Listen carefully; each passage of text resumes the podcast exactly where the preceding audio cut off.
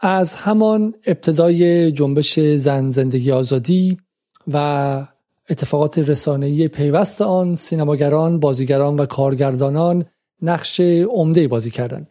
این هنرمندان که در حداقل 6 7 سال گذشته به یمن اینستاگرام در ایران و نفوذ عمیقش در جامعه ایرانی به مراجع اجتماعی جدید تبدیل شده بودند و هر یک برای خود رسانه با یک میلیون دو میلیون تا ده میلیون مخاطب بود. حالا به میدان آمدن و در تهیج افکار عمومی گاه به خیابان کشیدنشان و گاه در افزایش گسل امنیت ملی و افزایش نارامی ها نقش داشتند.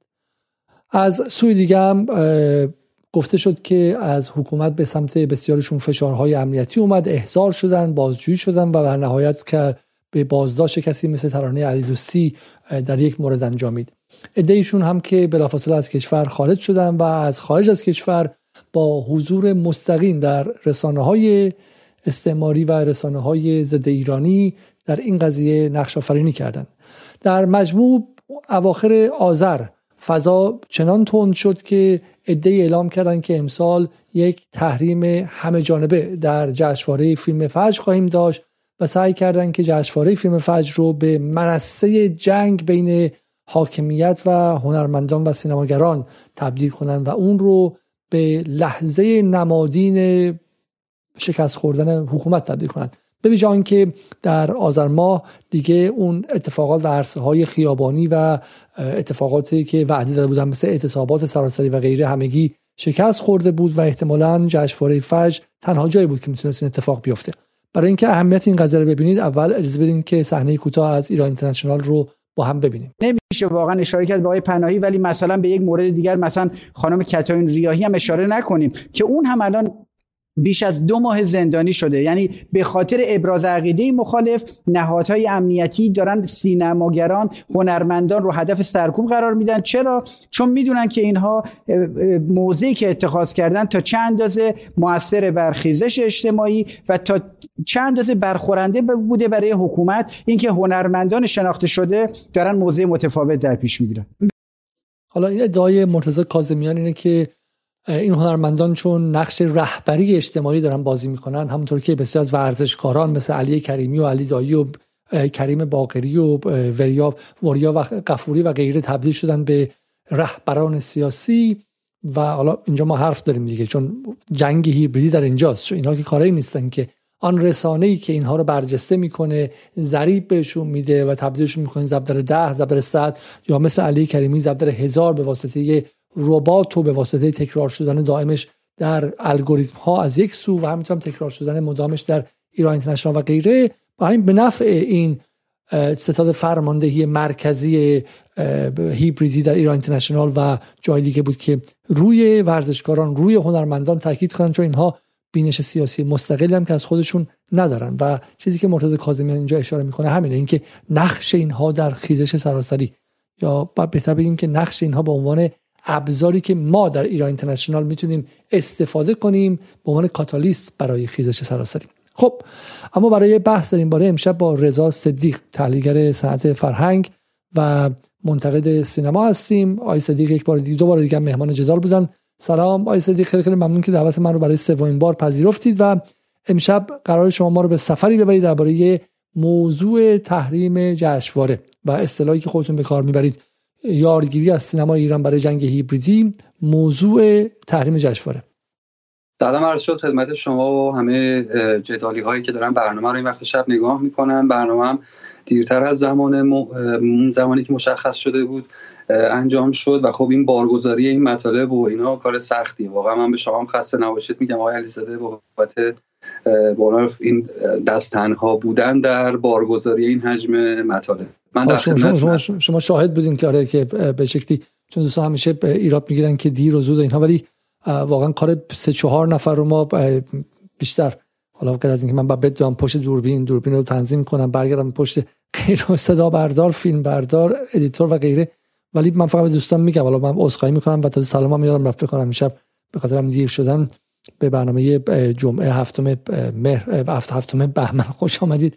ولی آره چون برنامه سینما تلویزیون نگاه کنید گاهن مثلا دو سه چهار آیتم رو بین برنامه پخش می‌کنن و ما در جدال یک تنه مثلا گاهی واقعا 50 60 سند تصویر عکس فیلم و غیره رو پخش می‌کنیم. برای اینکه معتقدیم که مخاطبان ما به واسطه این فکت ها هستش که می‌تونن مسلح شن و برن به جنگ به جنگ این رسانه ها خب آقای صدیق ماجرای تحریم جشنواره چی من قبل از اینکه موضوع شروع بکنم پیوست حرف شما باید بگم که دقیقا همینم هم هست که باعث میشه که صحبت کردن از پلتفرم جدال شکلش با صحبت کردن در تلویزیون یا جاهایی از این دست. متفاوت باشه. و برای همینم به نظرم قابل شنیدن تر هست. اما برای اینکه به موضوع جشنواره فجر و تحریم جشنواره فجر بپردازیم لازمه من امشب قصد دارم که چند تا نکته رو خدمت مقال دوستان عرض بکنم. مسئله یعنی ما توی چند بخش این مسیر رو طی می‌کنیم تا متوجه بشیم که چه اتفاقی داره میفته قبل از ورود به مسئله جشنواره فجر من احساس می‌کنم که لازمه در مورد یک محتوایی صحبت بکنیم به اسم تحریم. یعنی نفس کلمه تحریم که در مورد موارد بومی از طرف از مردم ایران داره استفاده میشه. که توی این سه چهار ماه گذشته و توی این اعتراضات هم توی شکلهای مختلف از تحریم فلان کالا تا تحریم فلان اپلیکیشن تا تحریم فوتبال ایران تا تحریم جشنواره فجر رو شاهد بودیم. این اصل کلمه تحریم و این فرایندی که باعث میشه که مخاطب ایرانی یا یک شخص ایرانی کلمه تحریم رو برای خودش و برای جامعه خودش استفاده بکنه نظرم بسیار امر مهمیه آقای علیزاده. اینکه چطور کلمه تحریم کلمه آشنایی برای تمام مردم ایران در اصل میشه گفت یک رنج تاریخی رو این کلمه بر ساحت جامعه ایران و مردم ایران در این دو دهه گذشته یا حتی چهار دهه گذشته بهش اشکال مختلف از جنگ گرفته تا امروز متحمل کرده و مردم اینو با گوشت و پوستشون درک می‌کنن. یعنی چیزی که به قول معروف رسانه های استعماری دارن امروز قلب معناش می‌کنن برای مردم ایران. این خیلی موضوع مهمیه. ما این موضوع رو در مورد رژیم کودک کش که همیشه برای رژیم صهیونیستی اسرائیل به کار میره و بعد در مورد ایران هم به کار بردن حکومت ایران هم به کار بردن شاهد هستیم. یعنی تحریم تنها کلمه ای نیست که اینطور ازش معنا زدایی شده و بومی شده و تبدیل به ابزاری برای استعمار شده برای پیش برده سیاست های کلان خودش. چه اتفاق میفته که مردم ایران در مورد موضوعات بومی خودشون از کلمه تحریم به کار یعنی ما یک تحریم غرب بر که تمام شاهراهای حیاتیمون اقتصادیمون پزشکیمون علمیمون پیشرفتیمون همه چیمون رو قطع کرده. و از طرف دیگه ما این کلمه رو داریم از زبان آدمهای ایرانی میشنیم در مورد فلان جنس ایرانی یا فلان موضوعی که در مورد ایرانه و حالا اطلاق میشه به جمهوری اسلامی. این این که چطور یک همچین موضوعی که یک شکل استعماری و جنگی داره. یعنی کلمه تحریم کلمه جنگیه که برای ایران در این سالها استفاده شده و تحمیل به ایران شده. تبدیل به ابزار داخلی میشه. نکته اولیه که به نظرم باید در مورد صحبت بکنیم. چه اتفاقی میفته؟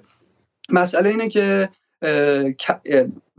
اتفاق اولی که رسانه های استعماری و رسانه های لندنی و این رسانه های پیشبرنده سیاست کلان غرب برای ما پیش گرفتن از این قراره. اول میاد از آسیب های شخصی از لطمات شخصی از تحقیرهای شخصی از آن چیزهایی که افراد در داخل ایران در مواجهه با حاکمیت بهشون ضربه وارد شده. مثل حتی اینکه مثلا یه دختری و بغل خیابون به خاطر هجابش تحقیر کرده گشت ارشاد. این یک کینه و عقده ای می‌سازه تو دل اون شخص. یک آسیب روانی و ذهنی به اون شخص وارد می‌کنه. همین گره ها و آسیب های شخصی در ضریب پیدا می‌کنن در رسانه های استعماری. و وقتی که ضریب پیدا می‌کنن تنفر انگیزی می‌کنن و این تنفر انگیزی دیگه اون حس تحقیره نیست.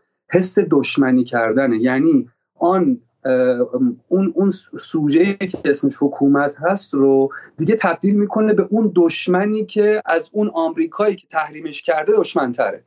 پس چی میشه؟ پس حالا می‌تونه همون ابزاری که اون کشور استعماری برای این کشور یعنی ایران استفاده کرده رو اینم می‌تونه پیش ببره. یعنی چی؟ یعنی میاد چون می‌خواد روبروی دشمنش بیسته. حالا ما کار نداریم. این حکومتی که امروز دشمن خطاب میشه توی این فرآیند تحریم سازی هر چی که هست خوب هست یا بد هست بعد از هزارا مثلا دو هزار دو سه هزار سال دو هزار سال پادشاهی از دل یک فرایند دموکراتیک انقلابی به وجود اومده. حالا ما خوبتش اصلا کاری نداریم. یعنی بعد از 200 سال مبارزات مثلا مختلف در تاریخ ایران یه حکومتی به وجود اومده که پادشاهی نیست و یه شکل دیگه ای داره. یعنی برآمده از رأی مردمه برآمده از یک فرایند انقلابیه.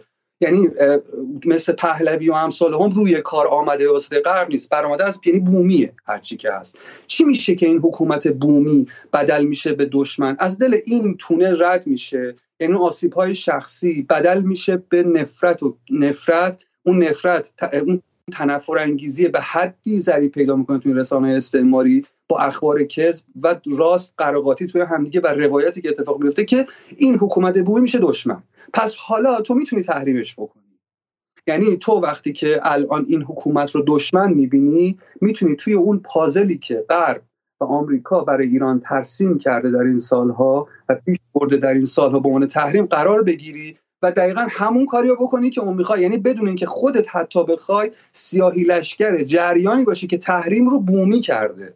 یعنی از زیرلایه تحریم مثلا سپاه تحریم نمی‌دونم نفت ایران تحریم فلان یه لایه دیگه بهش داده از داخل فضای ایران حالا ادعای ادعای اینها اینه که نه شما از تحریم اقتصادی چیز که تاثیر می‌ذاره بر زندگی مردم ولی ما وقتی میگیم تحریم به معنای اینه که خب تحریم یه ابزار مبارزه مدنیه. ابزار مبارزه مدنی بدون خشونت درسته؟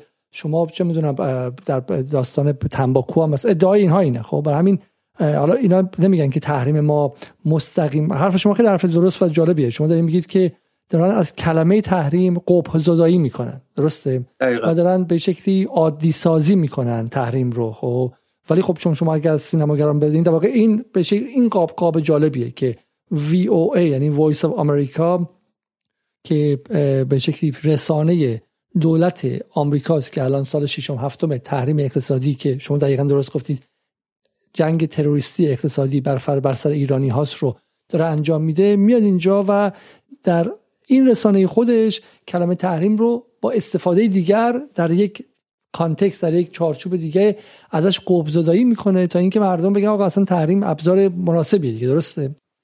بله دقیقا همینطوره. دقیقا همینطوره. این مسئله می‌دونید چیه آقای علیزاده؟ به مثلا یه چیزی رو نقل می‌کنن میگن آلمانی ها بعد از جنگ جهانی دوم دچار یک شرم تاریخی هستن نسبت به اروپا به خاطر اتفاقاتی که توی جنگ جهانی دوم افتاد. بعضی اتفاقات در تاریخ اینها نقاط شرم نقاط شرم تاریخیه. موضوع تحریم ایران به واسطه غرب نقطه شرم تاریخی غربه. اما به جای که غرب شرم تاریخی داشته باشه نسبت به این موضوع میاد این رو بدل می‌کنه به یک ابزار داخلی و میره دست یک سری آدما و میگه این مبارزه مدنیه. در صورتی که این مبارزه مدنی نیست. اینکه تو فلان جنس ایرانی رو نخری یا اینکه تیم ملیت رو تو دشمن حساب بکنی. اینکه جشنواره فجر تو که همه همتون هم دل همین بیرون اومدید از بعد انقلاب. اینکه تو در مورد تحریمش صحبت بکنی این دیگه اون دقیقا بازی کردن توی اون پازله. این به معنی یک مبارزه مدنی نیست اینجا. چون کارکردش ما کار که بر اساس کارکرد داریم حرف می‌زنیم آقای علیزاده دیگه.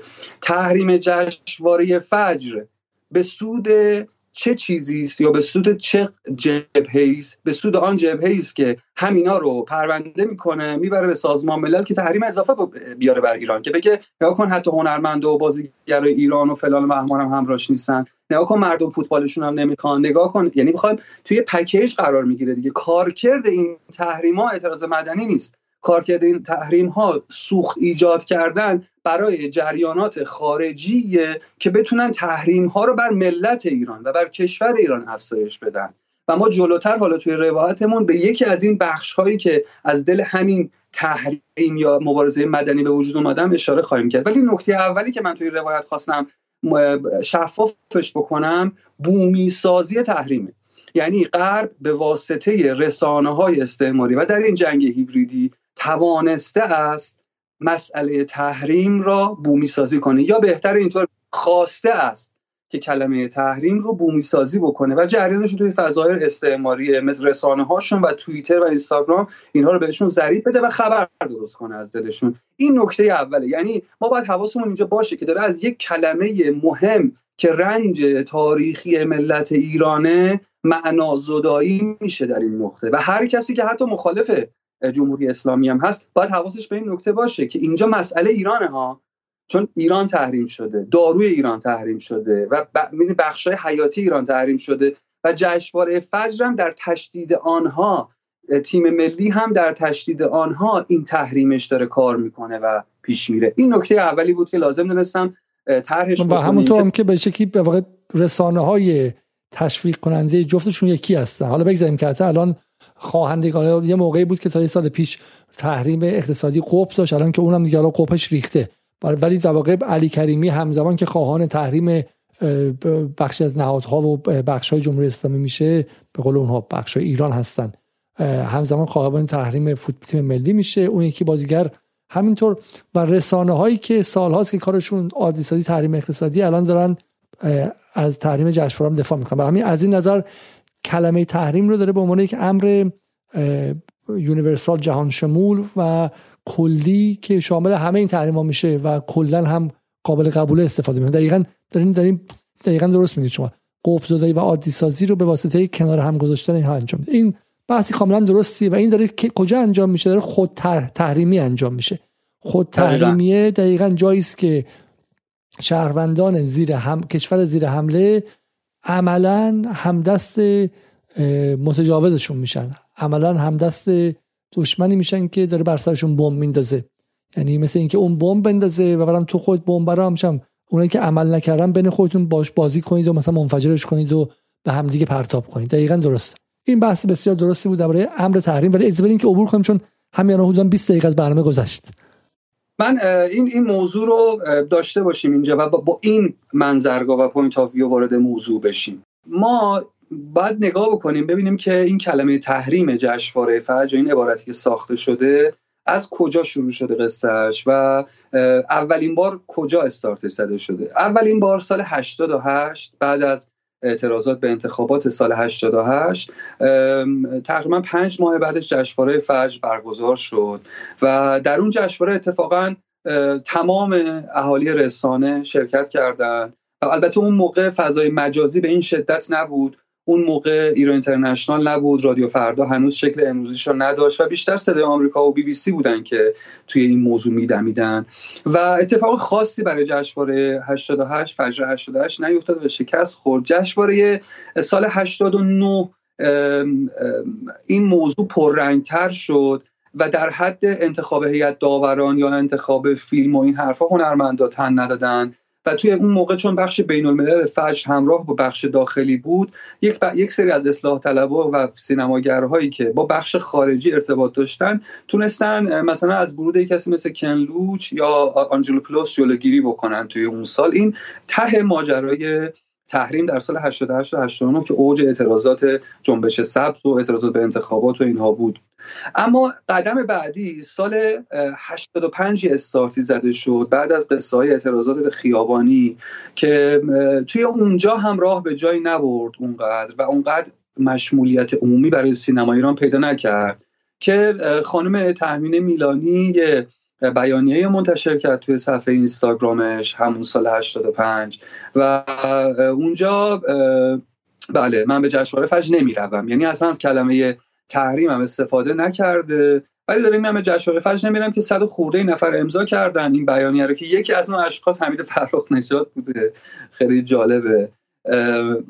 و جعفر پناهی حمید فرخ نجات و امثال هم بودن که الان رسولوف و پناهی جفتشون البته زندان هستن. ولی سال 98 و بعد از سال 95 و بعد از به قول معروف سقوط هواپیما و بعد از اون اتفاقاتی که افتاد یه کمپین را افتاد به اسم من انصراف می‌دهم. از حضور در جشنواره فجر من انصراف میدم که اون ماجرا با موضوع دیگه روبرو شد و یه ذره پرپراپیمونتر از سال 95 و 89 بود به اصطلاح. و بعضی از فیلمسازها گفتم با توجه به این اتفاقاتی که افتاده ما از حضور در جشنواره فجر انصراف میدیم. حالا بخشی از همینایی که بازیگرهایی که انصراف دادن اصلا فیلمی توی جشنواره اون سال نداشتن. یعنی اصلا لزومی بر حضورشون نبوده و یه جورایی روحان ریخته رو نظر امامزاده کردن و انصراف دادن از حضور در جشنواره. اما توی همون سال 98 اتفاق جالبی افتاد. اون این بود که مسعود کیمیایی اون سال فیلم خون شد رو داشت و تهیه کننده فیلم آقای نوروزبگی بود. مسعود کیمیایی از حضور در جشنواره فش انصراف داد اون سال و جواد نوروزبگی به عنوان تهیه کننده فیلم گفتش که آقا صاحب فیلم منم. اصلا شما چرا به قول معروف نیازی اصلا انصراف بدی؟ اصلا تو تو, تو نیستی که این فیلم باید در جشنواره حضور بدهی یا ندهی. که یه بگو مگویی بینشون صورت گرفت که آخر سر مسعود کیمیایی در نشست خبری حضور پیدا نکرد و شهاب حسینی اون سال یک نکته رو گفت در نشست خبری فیلمش و به نظرم اون اون حرفها اون سال حرفایی بود که برای به نظر به نظر می اومد که این حرف ها اون سال برای شهاب حسینی سنگین تموم شد. چون بسیار از طرف این رسانه ها و بخشی از این رسانه ها و فضای مجازی بهش حمله شد. و بعد نیست اون ویدیو رو ببینیم که شهاب حسینی در مورد شرکت نکردن مسعود کیمیایی در نشست خبری و انصراف جشنواره فجر چه نکاتی میگه؟ جشنواره فیلم فجر مثل هر فستیوال دیگه در این دنیا یک امکانه. من کاری به فیلمسازای خیلی پر سابقه و یا پیشکسوت ندارم. من با فیلمسازای جوونی کار دارم. که قرار پتانسیل و در واقع داشته های آینده سینمای این کشور باشن. من با اونا کار دارم و بر نمیتابم. آدم می‌تونه چشمشو بگیره بگه من ندیدم. گوششم می‌تونه بگیره بگه من نشنیدم. ولی آدم نمی‌تونه بگه من نفهمیدم. من نمی‌تونم ساکت بشینم که استاد پیشکسوت سینما که سالهاست روند کاریشون پیش چشم تماشاگر مشخصه و هر ساله تماشاگر برخورد ناراحت کننده با فیلم ایشون داره میاد. امسال باز هم فیلمی رو می‌سازه که مطمئنه که برخورد بدی با فیلمش اتفاق میفته و بنابراین میاد اون روغن ریخته رو به اصطلاحا نظر امامزاده می‌کنه. منظورش کیمیاییه دیگه درسته؟ بله بله. و میاد بنای یک یک سنگ بنایی رو می‌ذاره که نتیجهش جز نفاق و تفرقه و نفرت نفرت پراکنی چیز دیگه ای نیست. میاد بقیه رو در یک انپاس اخلاقی قرار میده. کسایی که با یک دنیا عشق و امید و آرزو اومدن فیلمی رو ساختن و قرار آینده کاری خودشون و آینده هنر سرزمین خودشون رو رقم بزنن. این چه زمانی؟ زمانی که شهاب حسینی کنو برده درسته؟ بله. اینجا شهاب حسینی اینجا کن رو برده. در واقع واقع به بهش نمی‌تونم بگم مثلا مزدور حکومتی یا مثلا پاچه حکومتی و اینها. یعنی نکته همینه. نکته اینه که بعد از این صحبت ها شهاب حسینی از سمت رسانه های اون سمت به بازیگر حکومتی مطرح شد و معروف شد. و هر کن بهش مثلا کنی که حالا برای غربی اینقدر برای غرب ها اینقدر مهمه بهش جایزه داده ولی بازم این حرفا حرف خودش بله. نبوده. این حرفی بود که بهش مثلا دیکته شده و از بالا بهش حکومتی ها گفتن و غیره. انقدر موضوع سنگین بوده که هنوز هم وقتی می‌خوان در شهاب حسینی حرف بزنن این این اعتراض شهاب حسینی هنوز بله شما آوردین. یعنی شهاب حسینی اخیرا توی مثلا سه چهار ماه اخیر یه ویدیویی فکر کنم پشت صحنه سریال پوست شیره یه ویدیویی پر کرد و اعتراض کرد نسبت به نوع مثلا برخورد نیروهای امنیتی نظامی با معترضین. و تیتر رو شما نگاه کنید متوجه میشید که هنوز که هنوزه شهاب حسینی به خاطر اون اعتراضی که سال 98 به انصراف کیمیایی داد و اون جریان انصراف از جشنواره هنوز با اون دید دیده میشه. البته اینجا من یه نکته لازم اضافه بکنم. تفاوت بین شهاب حسینی و مانی حقیقی ها و ترن دوستی ها و اسقر فرهادی ها در همین نقطه است آقای علیزاده ها در چه نقطه در این نقطه است که اونها برای تاییدیه گرفتن این رسانه ها و برای اینکه مورد تایید این جریانات قرار بگیرن و زیر فشارهایی که ما توی اون برنامه اول در مورد اعتراف اجباری صحبت کردیم چه بلایی سرشون میاد کم نیارن و باقی بمونن در همون موقعیت. یه جوری یا لیز می‌خورن یا باشون همبازی میشن یا ولی شهاب حسینی حتی توی این اتفاقات اخیر هم به جای اینکه بره با این ایران اینترنشنال و بی بی سی و رادیو فردا و این هاست مصاحبه بکنه رفت نشست بعد از همین تیتری که شما آوردیم و بعد این ویدیو ماه گذشته رفت نشست توی خانه سینما. از خانه سینما به عنوان یک شهروند و بازیگر سینمای ایران با مسئولین و مردم حرف زد. نقدهاشو مطرح کرد. حالا ما می‌تونیم نقداشو قبول داشته باشیم یا نداشته باشیم. اما قاب نشستن و میزانسن نشستن مقابل ایران نیست.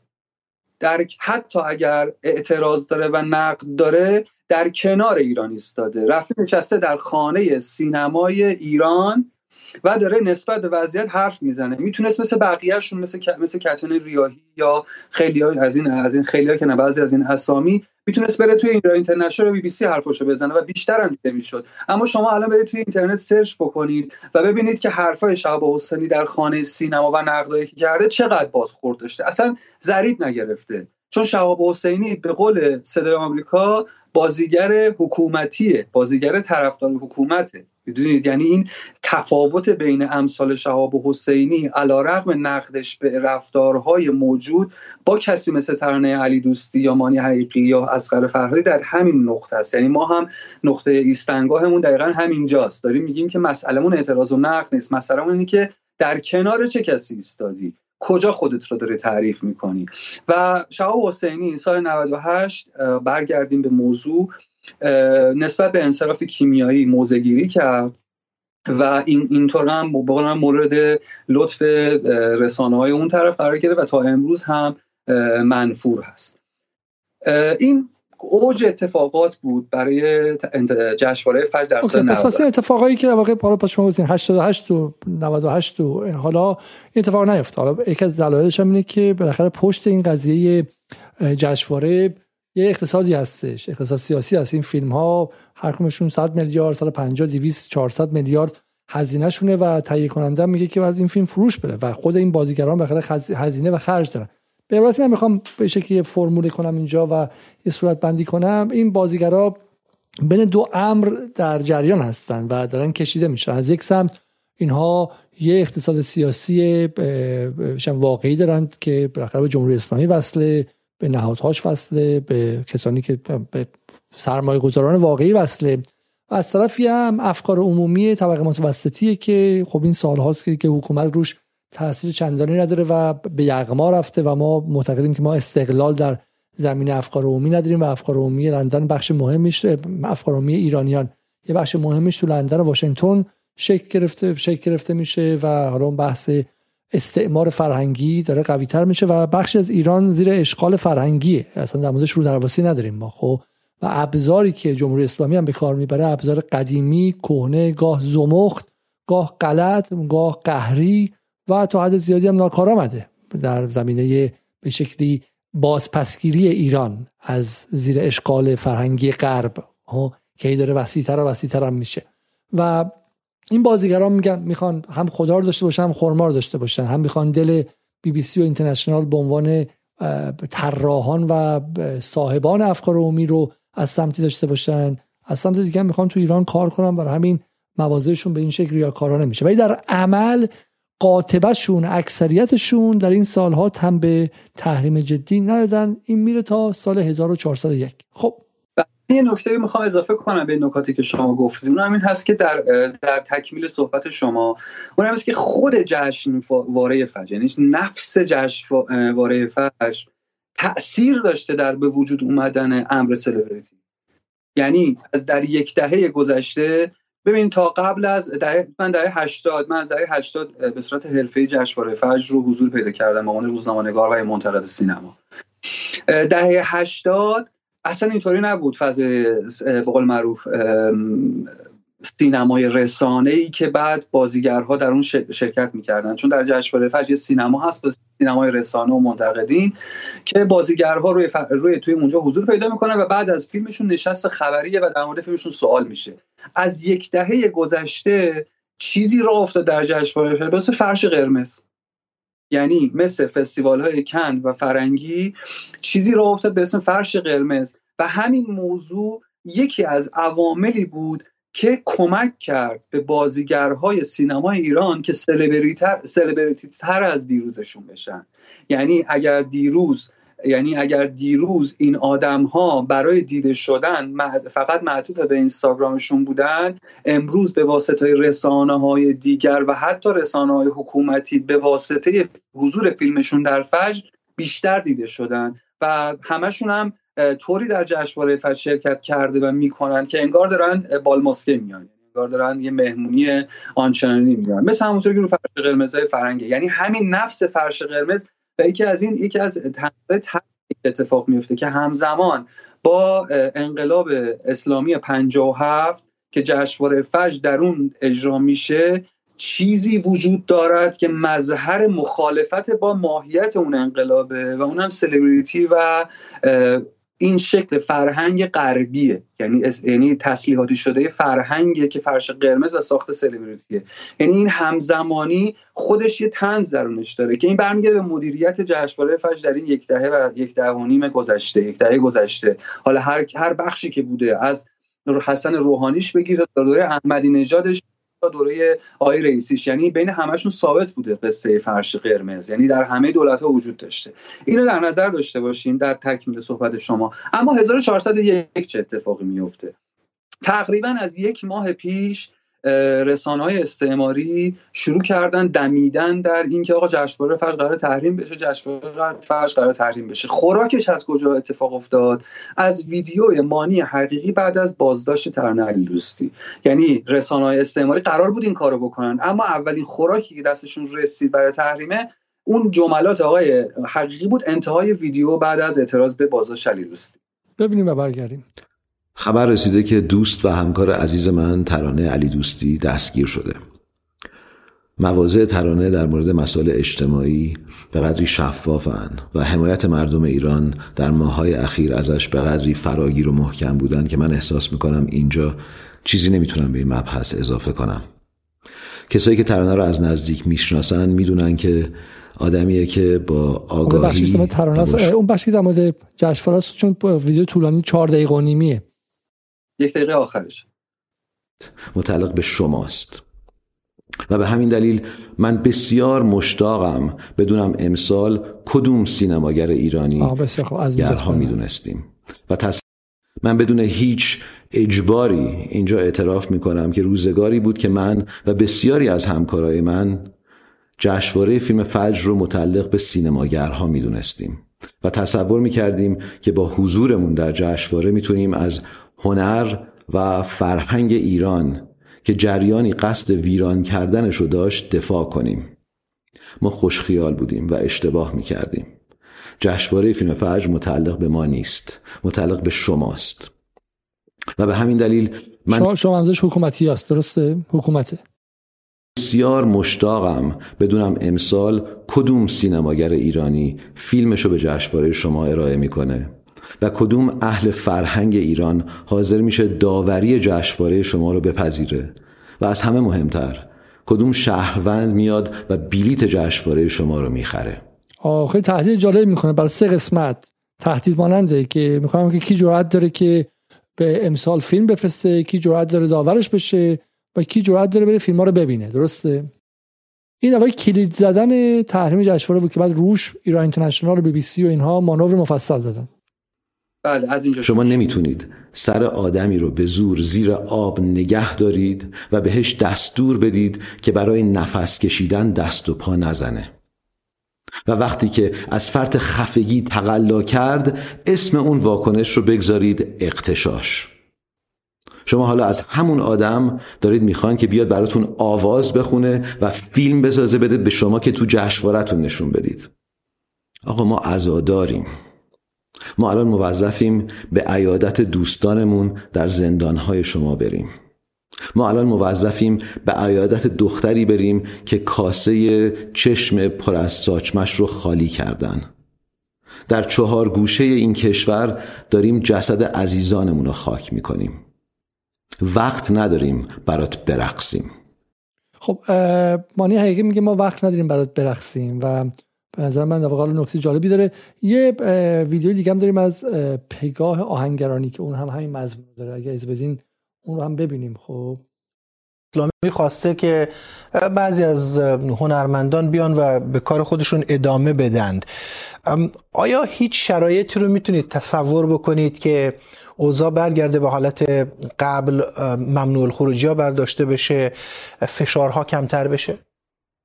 من فکر نمی کنم به خاطر اینکه عملکرد حاکمیت همچین چیزی رو نشون نمیده. یعنی هر روز که یعنی واقعا من خودم راستش بخواد از کسایی هم که هر روز میگن که خدایا میشه بالاخره یه اقلانیتی ما توی حاکمیت ببینیم امروز و هر روز که من بلند میشم با یک عملکرد رادیکال و غیر اقلانی در واقع مواجه میشم از طرف حاکمیت که در واقع یأس من به عنوان یه سینماگر بیشتر میشه که نه.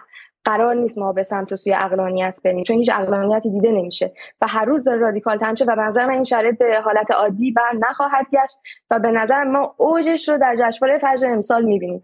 نمیشه که این همه سینماگر این همه هنرمند در واقع با وسیقه بیرون باشن زیر در واقع شمشیر حاکمیت باشن و توقع داشته باشیم یه جشنی به خوبی و خوشی برگزار شه و همه چی هم عادی باشه و کنسرت هم بذارن. و خیلی از خواننده دیدیم که اعتراض کردن. گفتن مگه میشه الان کنسرت گذاشت؟ اصلا مگه میشه شرایط رو عادی تلقی کرد؟ به نظر من به حالت عادی بر نمی خب در واقع هم مانی پگاه آهنگرانی جمله های مانی حقیقی رو تک به تک تکرار می‌کنه و میگه ما به عنوان اصحاب صنعت سرگرمی دیگه براتون نمیرخسیم درسته؟ حالا بله. واقعا واقعیتش اینه که حق دارن خب نرخصن دیگه درسته؟ نکتهش اینه که آقای علیزاده هر دوی اینها یعنی پگاه هنگرانی و مانی حقیقی ماهیت وجودیشون در سینمای ایران اینه که آقا زادن با خانم زادن یعنی پگاه هنگرانی اگر مادرش منیژه حکمت تهیه کننده و فیلمساز سینما ایران نبود چگونه می‌خواست به قول معروف بازیگر بشه اصلا که بعد فیلمساز بشه و بعد بشه پگاه هنگرانی؟ و مانی حقیقی هم از بعد اینکه وارد ایران شد بعد از چند تا تجربه ناموفق به واسطه حالا همون... حمله شخصیه که حالا بالاخره اول مانی حقیقی شاگرد برایان معصومی بوده در کانادا آدمی که فلسفه خونده و یه عمقی داره و تو همینجا حالا اینکه حمله شخصیه ولی از حمله شخصی بیایم بیرون اینا میگن که ما نمیرقصیم. نه نه آیه صدیق اینا میگن ما نمیرقصیم. خب ما حق داریم به عنوان رقاصان ساعت سرگرمی دیگه به ساز جمهوری اسلامی نرقصیم و تنورش رو گرم نکنیم. ببینید آقای علیزاده این اصلا بحث شخصی نیست اتفاقا. وقتی ما در مورد آقازاده ها در اقتصاد حرف می‌زنیم چطور در مورد آقازاده در سینمای ایران نمی‌تونیم حرف بزنیم؟ مثل باران کوسری مثل پگاه آنگرنی مثل خود ترانه علی دوستی یا امثال هم مثل مانی حقیقی. این اصلا بحث شخصی نیست ساحت شخصی وجود نداره در موضوع سند فرهنگ. همه اینها پیوست همدیگه میشه و دست به دست همدیگه میده برای اینکه بتونه یک عنصری رو بسازه. خب و این عنصر امروز تحریم سینما ایرانه. یعنی اون چیزی که امروز باعث شده که این این جریان شروع بشه این دو آقازاده سینما ایران. و گفتم ما نمیرقصیم برای شما. و مسئله اینه که موضوع اینه که ساز دیگری در جای دیگری داره پلی میشه که اینها برای اون باید برقصن. اما چه سازیه؟ این این نکته خیلی جالبیه. پس واقعا دارن هنوز دارن میرقصن. شما میگی که مشغول بله. رقصیدنن. برای این ساز جمهوری اسلامی نمیرقصن. قطعا همینطور حالا پگاه هانگرنی که جلوتر متوجه میشیم کجا داره سازمان میرقصه در ادامه صحبتمون. من ارجا میدم بهش. ولی مانی حقیقی که دوره ای جلوی توی جشنواره فرنگی جلوی خبرنگار وای میساد و میگفتش که سوال سیاسی نپرسین امروز خودش شده آتیش بیار معرکه چون دوستش ترنل دوستی رو گرفتن. و اتفاقا موزیک موزیکی که برای رقصیدن اینها امروز داره play میشه از دل همین رسانه‌های استعماری داره play میشه. یعنی تو می‌تونی آقای مانی حقیقی مثل شهاب حسینی بری در خانه سینمای ایران بنش بنشینی حرفات هم بزنی. اصلا می‌خوای جشنواره فجرم نیایی بگو من نمیام به خاطر همون. اما درگاهی که داری حرف می‌زنی کجاست؟ درگاه اینستاگرامیه که می‌دونی خبرنگارهایی که در فالوور تو هستن اینو می‌بینن و بعد پوشش خواهند داد و بعد استارت جشنواره فجر دل حرفای تو می‌خوره. یعنی تو داری داری با ساز جریان دیگه میرقصی امروز. من معلومه وقت نداری با ساز فقط جریان های به شکلی رسانه های استعماری مثل بی بی سی نیست. شاید وسیع‌تر باشه چون هر بله. تحریمی که تو از جشنواره فجر کنی شانس گرفتن جشنواره کن رو برای خود بالا می‌بری. درسته؟ یه برلین یه ونیز همین الان آقای پناهی آخرین فیلمش به شکلی این فیلم های آخری که ساخته حالا در موردش می‌تونیم صحبت کنیم. فیلم آخرش من شخصا دوست داشتم. ولی اون فیلم تاکسی تهران که واقعا فیلم واقعا واقعا بد و اصلا ناجوری بودش در حالی که این فیلم آخرش به اسم خرس به من فیلم درخشانی حالا جا داره در موردش حرف بزنیم و واقعا تبریک بگه به کسی که از بشه با امکانات خیلی کم ساخته. ولی مثلا تاکسی رو قشنگ معلومه که برای ساز دیگری است. ساخته شده برای برلین برای برای, برای حتی معلومه برای کدوم جشنواره ساخته شده. برای ونیز ساخته نشه. برای برای جشنواره برلین ساخته شده. چون برلین از زمان جنگ سرد فیلم های ضد کمونیستی و فیلم های ضد روس و خیلی خیلی بهشون بها میده و دقیقا اصلا به زمان درست هم رسید دیگه. بس این حرف شما حرف جالبیه که میرقصن همچنان ولی برای ساعت سرگرمی دیگری. سرگرم غرب میرقصن مثل همین که زری ابراهیمی بعد مدت ها کار نکردن با فیلم انکبوت مقدس توی جنبش میتوی اون طرف دیده میشه. و جالب اولین موضعی هم که مانی حقیقی برای اتفاقات ایران می‌گیره زمانیه که ممنون خروج شده و داره میره جشنواره لندن و بهش بر می‌خوره و میاد اولین ویدیوشو می‌گیره. یعنی مثلا که شما آقای حقیقی یا امثال هم سالهاست که دارن با ساز جشنواره های فرنگی و غربی دارن میرقصن. یعنی موضوع به امسال نیست. از داخل همین جشنواره اعتبار کسب کردن و از دل همین ایران و با پول مردم همین ایران فیلم ساختن اما درگاه اعتباری و درگاهی که دارن از دلش هویتشون رو تعریف می‌کنن خارج از این درگاه امروز. خب یعنی فرایندی طی شده. و این اولین موضوعی بود که آقای حقیقی و پگاه آنگرنی استارت زدن و در رسانه استعماری این موضوع بست پیدا کرد و اومدن روی دو تا موضوع دیگه هم سوار شدن. این بود که یکی از رسول صدراملی صدراملی سخنگوی خانه سینما در مورد جشنواره فجر پرسیده بودن. گفته بود که اگر شرایط همکاری ما با ارشاد به همین شکل پیش بره امکان همکاری نداریم. یا انجمن منتقدین خانه سینما یه بیانیه منتشر کرد اولش گفته بود با توجه به اتفاقات اخیر اما عدم همکاری جشنواره فجر با ما ما حضور پیدا نمی‌کنیم چون انجام منتقدین همیشه نشستهای مطبوعاتی رو برگزار می‌کرد. این دوتا رو هم چسبوندن به تحریم جشنواره فجر در که این دوتا موضوع اصلا موضوع سنفیه. دعوای بین خانه سینما و ارشاد موضوعی که امروز ارشاد می‌خواد پروانه ساخت رو جدا یه قانون براش تدوین بکنه. از اون طرف خانه سینما میگه چرا با ما مشورت نکردین؟ از اون طرف هم انجمن منتقدین چون همیشه با دبیر جشنواره هماهنگ بوده امسال این هماهنگی رو نداره. برای همین گفتیم ما شرکت نمی کنیم یعنی اصلا مربوطی نیست به زن زندگی آزادی که سوخت قصه تحریم جشنواره فجر بشه. این این نکته جالبیه. من روش تاکیدی کنم برای اینکه در زمینه کارگری که حالا فرداشم برنامه خواهیم داشت حتما توصیه می‌خوام برنامه رو ببینید در مسائل کارگری و اعتصابات کارگری و غیره. همین اتفاق افتاد. این در اصلویه اعتصابی بود که ماها پیش براش برنامه‌ریزی شده و به خاطر مسائل کاری و غیره و اون رو بلافاصله سعی کردن که با ترفندهای رسانه‌ای به عنوان بخشی از زن زندگی آزادی بذارن. در هر جایی هر اتفاقی که بود که میگم خیلیش از قبل و اینها مسئله سنفی بود که بود رو اون رو طوری بازنمایی کردن که انگار بخشی از همین همدلی با بقیه جامعه است. بسیار خوب.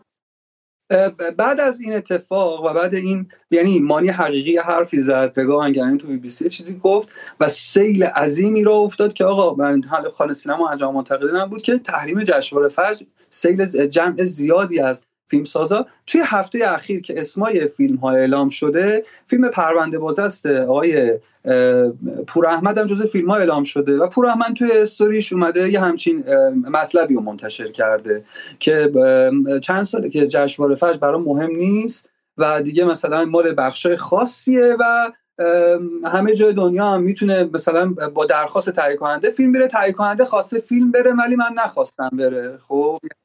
چون بلای 98 کیمیایی سرشون اومده بود اینکه آقا تنگه صاحب فیلمه نه سا خواسته بره و نه مثلا چه جشن؟ و حالا یعنی این هم داره از همون جملات کلیدی مانی حقیقی به عنوان فرمانده آغازگر این بحث تحریم شروع استفاده می‌کنه ولی همون جمله رو استفاده می‌کنه همین که فیلمش تو جشنواره هستش. هستش. یعنی همون جمله‌ای که میگه چه جشنی ما با چشم های خونبار مردم داریم میریم به دیدن کشته شدگان انقلاب کسایی که چشمشون از خاصه در اومده به قضیه چیزای دردناکی. من به اونها نمیخندم. من به این میخندم که توی این جو دیکتاتوری این اصطلاح عزت الله صحابی خدا بیامرز بود. جو دیکت... دیکتاتوری جو عذر می‌خوام دیکتاتوری جو. تو این دیکتاتوری جو کیومرث پور احمد که دو برابر سن مانی حقیقی هم عمر داره. جواد نداره بگه که آقا من من جشنواره میرم. خب نمی‌تونه بگه. میگه من میرم چه رفتنی؟ خاک بر سر من خاک بر سر من. ای کاش من, من میمردم و این فیلمم نمیرم ولی دست من تهیه کننده است. خب خاک بر سر من که میام جشنواره ولی میره جشنواره. خب یعنی مثل مثل قصه های تنز شده قضیه.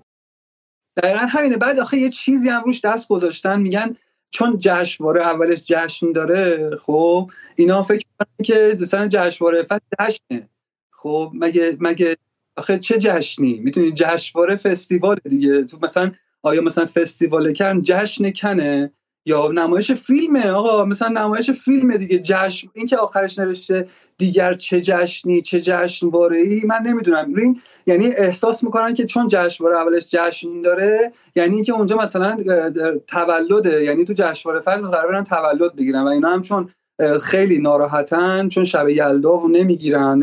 اینا فقط برای شکست ایران مقابل تیم ملی آمریکا شامپاین باز می‌کنن. شامپاین باز می‌کنن و جشن میشه. جشن فقط اون موقع حلاله ولی در جاهای دیگه حتی رفتن به میدان جشنواره در بعضی شهرها میدان جشنواره دارن در رفتن به اون حتی اگه مجبور شی بری و خلاص هم اونجا بیفته نباید برداریم اصلا استفاده از کلمه جشن.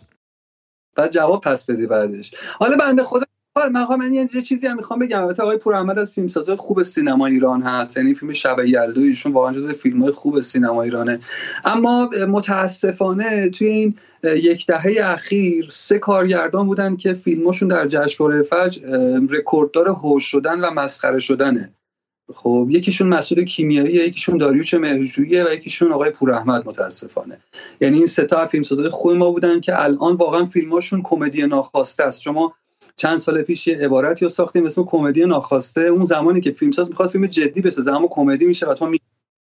و این سه کارگردان مهم سینما ایران امروز ژانرشون کمدی ناخواسته شده. حالا امیدوارم البته این فیلم پرونده باز از فیلم خوبی باشه از آقای پور احمد. اما اشاره به حرف خود آقای شهاب حسینیه. تو نشست که روغن ریخت نظر امامزاده میشه پور احمد این که میگه من دیگه حوصله جشنواره فجر ندارم برمیگرده به فیلم آخر فیلم آخر تقریبا چهار سال پنج سال پیش بعد مدت ها که فیلم ساخت فیلمش به شدت مورد هو قرار گرفت و مورد تمسخر قرار گرفت و بعد از اون اصلا دیگه پور احمد بنده خدا از جشنواره دلزده شد. یعنی اصلا مسئله اینجا مسئله سیاسی به نظر من نیست. این همون اشاره به آسیب های شخصی و گروگان گرفتن آسیب های شخصیه. و پشتبندش هم هانیه توسلی هم به خاطر البته این بله هانیه توسلی هم به خاطر فیلم چرا گریه نمی‌کنی تو جشنواره فیلمش حضور داره که خب اونم اومده گفته آقا تو این شهر من راضی نیست مثلا و خودم نمیرم و فیلم هم حالا این جالبه که میگه میگه برخلاف نام فیلم خیلی گریه کردم. این خیلی جالبه ها. حالا چه می‌دونم بالاخره من میگم اونورم به شکلی حکومتی ها هم حکومتی ها هم به شکلی گریه وزاریشون رو گریزاری عبادیشون رو بیان و تبلیغ کنن که نشون بدن که بالاخره بخشی ولی اینها هم دارن ایدولوژی رسمی می‌سازن این یعنی داره تو به مردم اعتراف پس میده. جواب پس میده. من برای شما خیلی گریه کردم. منو نزنید. خب من با شما من بخش مردم نما شده. یعنی درست معترضین قاطی اینا هست اما بیشتر داره به رسانه استعماری جواب پس میده اینجا. که نندازن گوشه رینگ. مثل بلایی که سر ترانه علیدوستی بعد از اون توییتش و جواب مسیح نجات سرش آوردن. یعنی حجمه میشه حمله می‌کنن. مجبور خیلی ترسناکه. آره میگه میگه در ماه گذشته. خب بخواد گریه شما گریه گریه شخصیه. و اینکه بعد بگه من توان روحی شرکت در جشنواره رو ندارم چیز جالبیه. خب پس هانی توسلی هم در جشنواره نخواهد بود. ولی یعنی در جمع آقای علیزاده اشخاصی که امروز از جشنواره انصراف دادن به صورت رسمی مانی حقیقی بوده کیومرس پور احمد بوده ترانه علی دوستی بوده و نفر بعدی مسعود فراستی. یعنی مسعود فراستی خب مهمیه دیگه درسته؟ مهمیه بله. ولی من ببینیم ویدیو شو. ویدیو رو ببینیم. خب من یکی دو تا توضیح کوچولو به دوستان بدم. اینکه این مدیوم اصلی تصویری من خواهد بود از این بعد غیر از کلاسام با یوتیوب باشه عوض می‌خوام صدای خود کمه امیدوارم صدا رو بشنویم. میگه که این مدیوم اصلی من از این بعد خواهد بود غیر از کلاسام و یوتیوب. حرف می‌زنم. چه کلاس های حضوری چه آنلاین. یعنی نه تلویزیون دیگه نه جشنواره و نه فیلم های ایرانی در جشنواره. با اینا کاری ندارم. اگر هم بخوام راجع به سینما ایران بعدها حرف بزنم راجع به فیلم های به درد بخورش حرف می‌زنم. که ربطی به این جشنواره نداره. پس من رو در یوتیوب های داشت. خب فراستی هم از تلویزیون از برنامه هفت که بود قهر کرد و این اتفاق مهمه چون فراستی رو دیگه نمی‌تونیم بگی که به ساز غربی ها میرقص و فراستی مانع حقیقی نیستش. خودش هم منتقد اون فیلم های جشنواره بود. ماجرای این چیه؟ قهر نکرد. مسعود فراستی قهر نکرده. مسعود فراستی دعوت نشده. مسعود فراستی از طرف هفت دعوت نشده. یعنی حالا طبق اون چیزی که من اطلاع دارم و صحبت کردم این برون و حالا با از خدا با حالا اون چیزی که من خبر دارم اینه که اصلا آقای فراستی دعوت نشده برای این مستند این مطمئن این خبر؟ بله بله. یعنی منتقد دیگری برای هفت انتخاب شده. که حالا یا اون برنامه هایی که برای قرار تولیدات سینمایی ایام جشنواره باشه که ایشون نیست. یعنی چون دو تا برنامه مد نظر بود یه برنامه های افقمی و یه هفت که هنوز معلوم نیست آقای افقمی هفت رو برگزار می‌کنه یا نه فکر کنم البته باید دیگه مشخص شه تا فردا. ولی اگر باشه اصلا دعوت نشده ایشون. یعنی ایشون هم حالا البته جشنواره فجر رو از کلمه تحریم یا انصراف و اینها استفاده نکرده. خب زیاد تو پوشش داده نشده جز یکی دو مورد. اما مسئله اینه که مسعود فراستی هم که بین سینماگرها جز شخصیت های نامطلوب یاقی و مخالف دیکتاتوری جو درسته؟ یعنی تنها کسی بود که می‌گفت من برخلاف این شما همتون دیکتاتوری جوین تو اینستاگرام تولد همدیگه تبریک میگید و موج را میندازین من مثلا اون بچم که میگم شاه لخته من مخالف دیکتاتوری جوم. و, و توی این ایام و, و توی این سال هم در راستای آگاهی بخشی و شفافیت سینما ایران نقدای تند و محکمی رو حتی علیه سلبریتیسم یا جریانات سلبریتیسم حتی مطرح کرده و جز سردمدارای این ماجرا بوده. و اینکه الان بعد از اینکه حالا دعوت نشده علت دعوت نشدنش من نمی‌دونم چی بوده. حالا شاید موضوعاتی اصلا رفتی موضوعات سیاسی نداشته باشه. یه همچین ویدیو پر می‌کنه و میگه که من دیگه از این بعد میدیومم یوتیوبمه.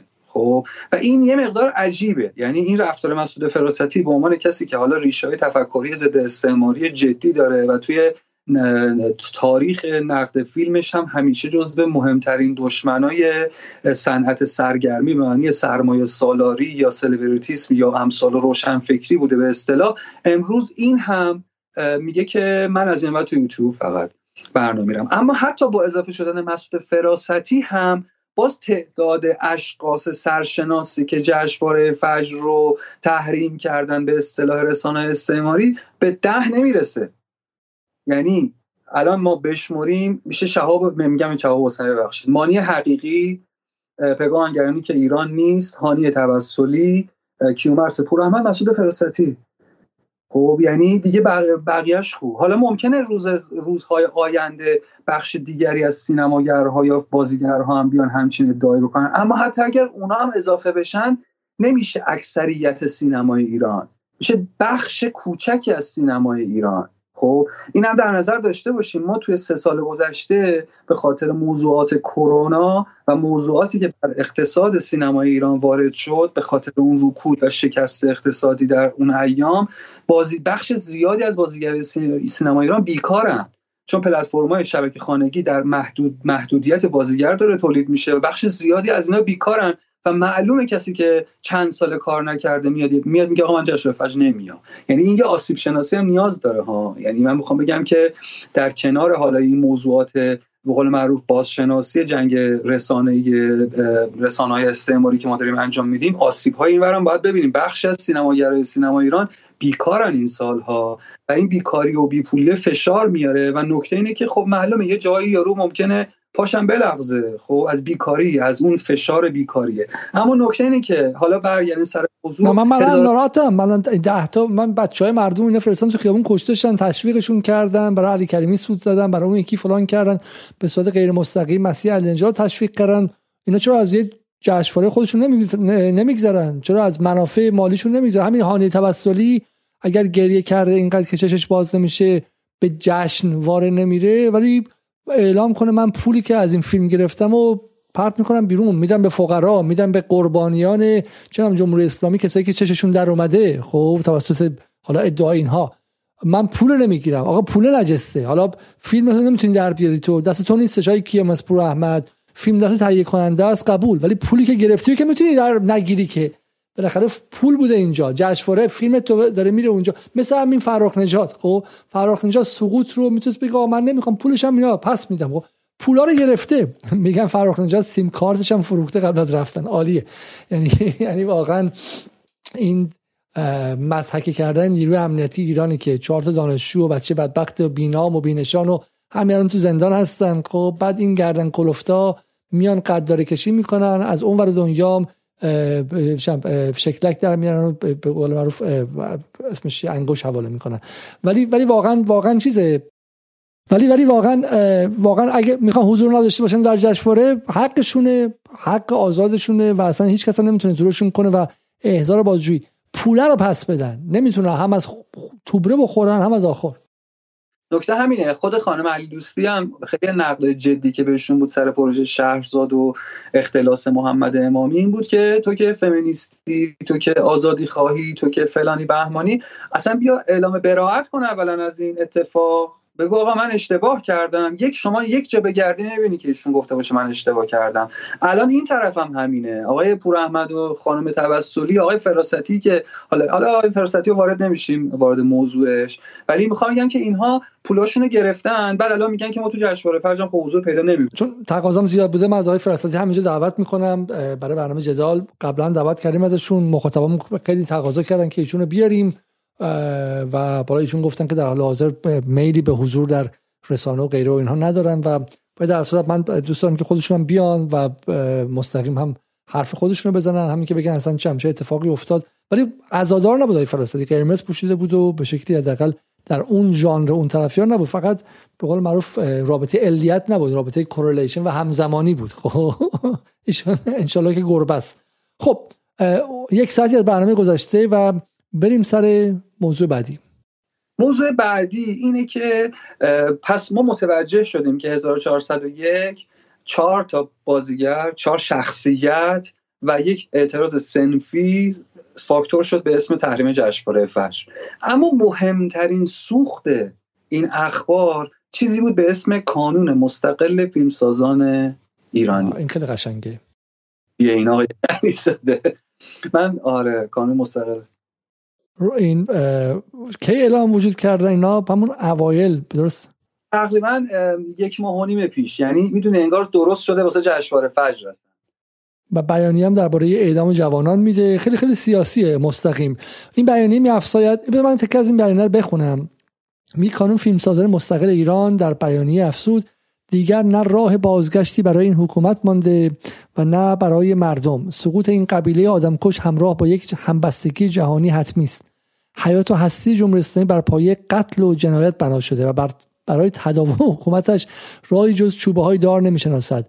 جنایت نسل‌کشی و از همان دهه 60 آغاز شد و هر جا صدای اعتراض آمد چنان بر خود لرزی که بلافاصله برای بقا بر تناب و گلوله چنگ آویخت. شبیه چیزای مجاهدین خیلی زیاد.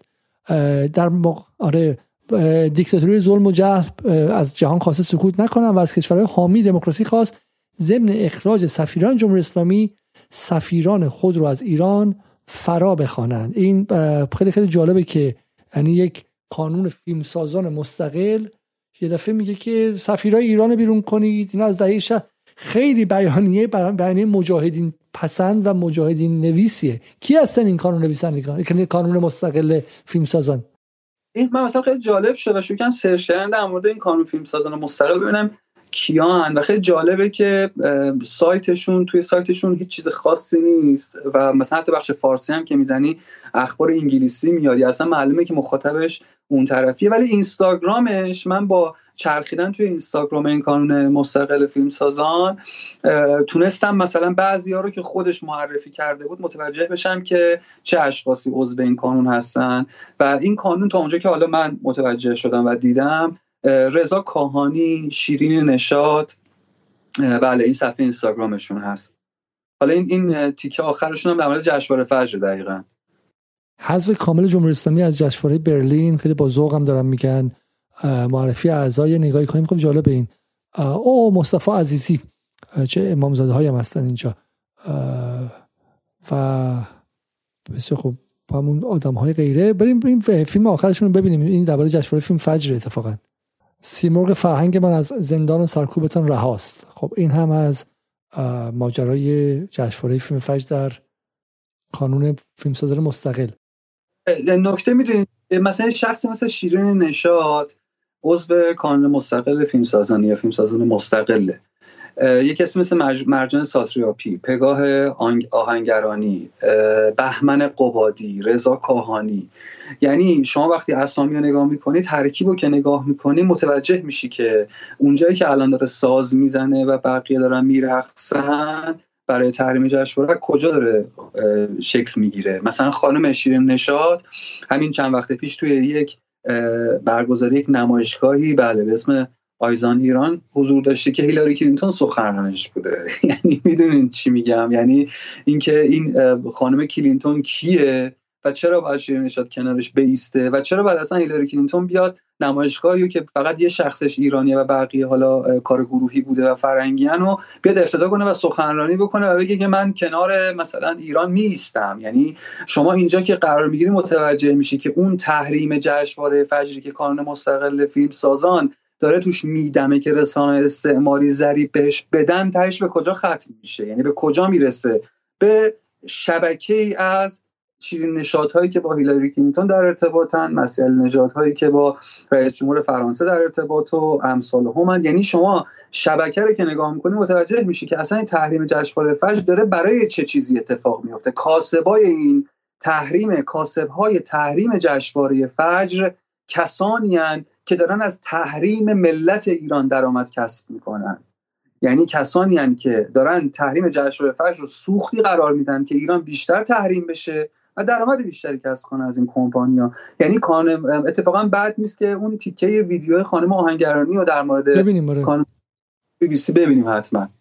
و متوجه بشیم که ایشون میاد معرفی می‌کنه این کانون رو توی بی بی سی. کسی که مثلا تا همین چند وقت پیش هم تهران بود. لامی خواسته که بعضی از هنرمندان بیان و به کار خودشون ادامه بدند. آیا هیچ شرایطی رو می‌تونید تصور بکنید که اوضاع برگرده به حالت قبل ممنوع الخروجی ها برداشته بشه فشارها کمتر بشه؟ خب یه اتفاق بسیار خوبی که افتاده که من می‌خوام یاد کنم ازش اینجا کانون فیلمسازان مستقله. این کانون راه اندازی شده اعلام وجود کرده مدتی پیش و داره کار می‌کنه و خوب داره کار می‌کنه. مثلا به سر قضیه ترانه من همین امروز تا بهشون اعلام کردم. سریع شروع کردن رایزنی با جشنواره های معتبر جهان با سینماگرهای معتبر جهان که در واقع وسعت ببخشن به این خبر تا همه جهان بدونن که آقا یک هنرمند درجه یک ما در ایران الان توی زندان و کسی نمی‌دونه کجاست. این حیرت انگیزه اینه. اگه واقعا مثلا من خودم با یک توی جشنواره ها سینماگرای خارجی رو می‌بینم. حیرت می‌کنم باورشون نمیشه که همچین اتفاقی داره توی ایران میفته و خب خیلی به اتفاق خوبیه که هایی داره این راه میفته که می‌خوان پوشش بدن صدای هنرمندان درون ایران و می‌خوان اطلاع رسانی کنن می‌خوان با جشنواره های ارتباط برقرار کنن که محجور نمونه این ظلمی که داره اتفاق میفته این خیلی خیلی, خیلی ممنونم از شما. خانم که کانون چون حالا مدام کانون جوانان شورشی جوان جوانان به انقلابی محلات هم صحبت کردیم که قشنگ تهش به مجاهدین می‌خورد. این یکی هم خیلی جالبه که پگاه آهنگرانی که مادرش همچنان در ایران داره زندگی می‌کنه و کار می‌کنه و خودش هم تا چند ماه پیش در ایران بوده به کانون فیلم سازانی متعلقه که من یه بار دیگه بخونم برای شما. خب میگه که حیات و هستی جمهوری اسلامی بر پایه قتل و جنایت بنا شده و برای تداوم حکومتش راهی جز چوبه های دار نمی‌شناسد. و جنایت نسخوشی از همون دهه 60 آغاز شده. این یه دفعه در عرض صفر تا صد رو تو سه ماه بچه طی می‌کنه. درسته؟ خیلی بله. خیلی عجیبه چون پگاهانگرانی هم توی ایران این سالهایی که بازی نمی‌کرد با خاندان رسولوف توی یه جایی به رئیس یه جایی بود به اسم آپارتمان که اونجا کارش راه اندازی گروه های کوچیک نمایشی و موسیقی و که گروه بمرانی و اینا هم اتفاقا توی همون ساختمون مستقر بودن. یعنی می‌خوام بگم مثلا پگاهنگرانی با خاندان رسولوف که از هنر تجسمی تا موسیقی تا سینما تا همسال هم پوشش میدن یه دوره همکاری داشته و هنوز چند ممنوع کار بود. درسته اینا انصافشو بگیم که ممنوع کار بود که در سینما کار کن درسته؟ سازی می‌کرد مستند سازی می‌کرد این اواخر خانم آهنگرانی توی ایران. ولی حق خب بازی نداشت.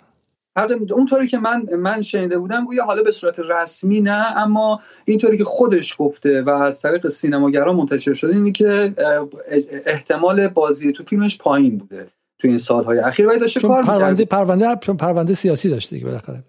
پرونده که قدیما اتفاقا سر موضوع فمینیستی هم بوده اگه اشتباه کنم که با یک یکی از عکاسای روزنامه اعتماد گرفتنش سر یه, مو... یه موضوعی که به زنان مربوط می‌شد. اونم می‌خواست بره فیلم مستند بسازه ما همینجا بگیم که جدال به از این برخوردهای امنیتی حمایت نمی‌کنه و, و ما معتقدیم که از این برخوردها هم جوابش همین میده که شما می‌برید و میارید و می‌برید و میارید و ممنوع خروج می‌کنید ولی بالاخره لحظه ای که میره تبدیل میشه به یه صدای خیلی بلند و به صورت حد اکثری میره در اون ور و به دشمن به شکلی میپیوند در این شکل این خیلی واضح.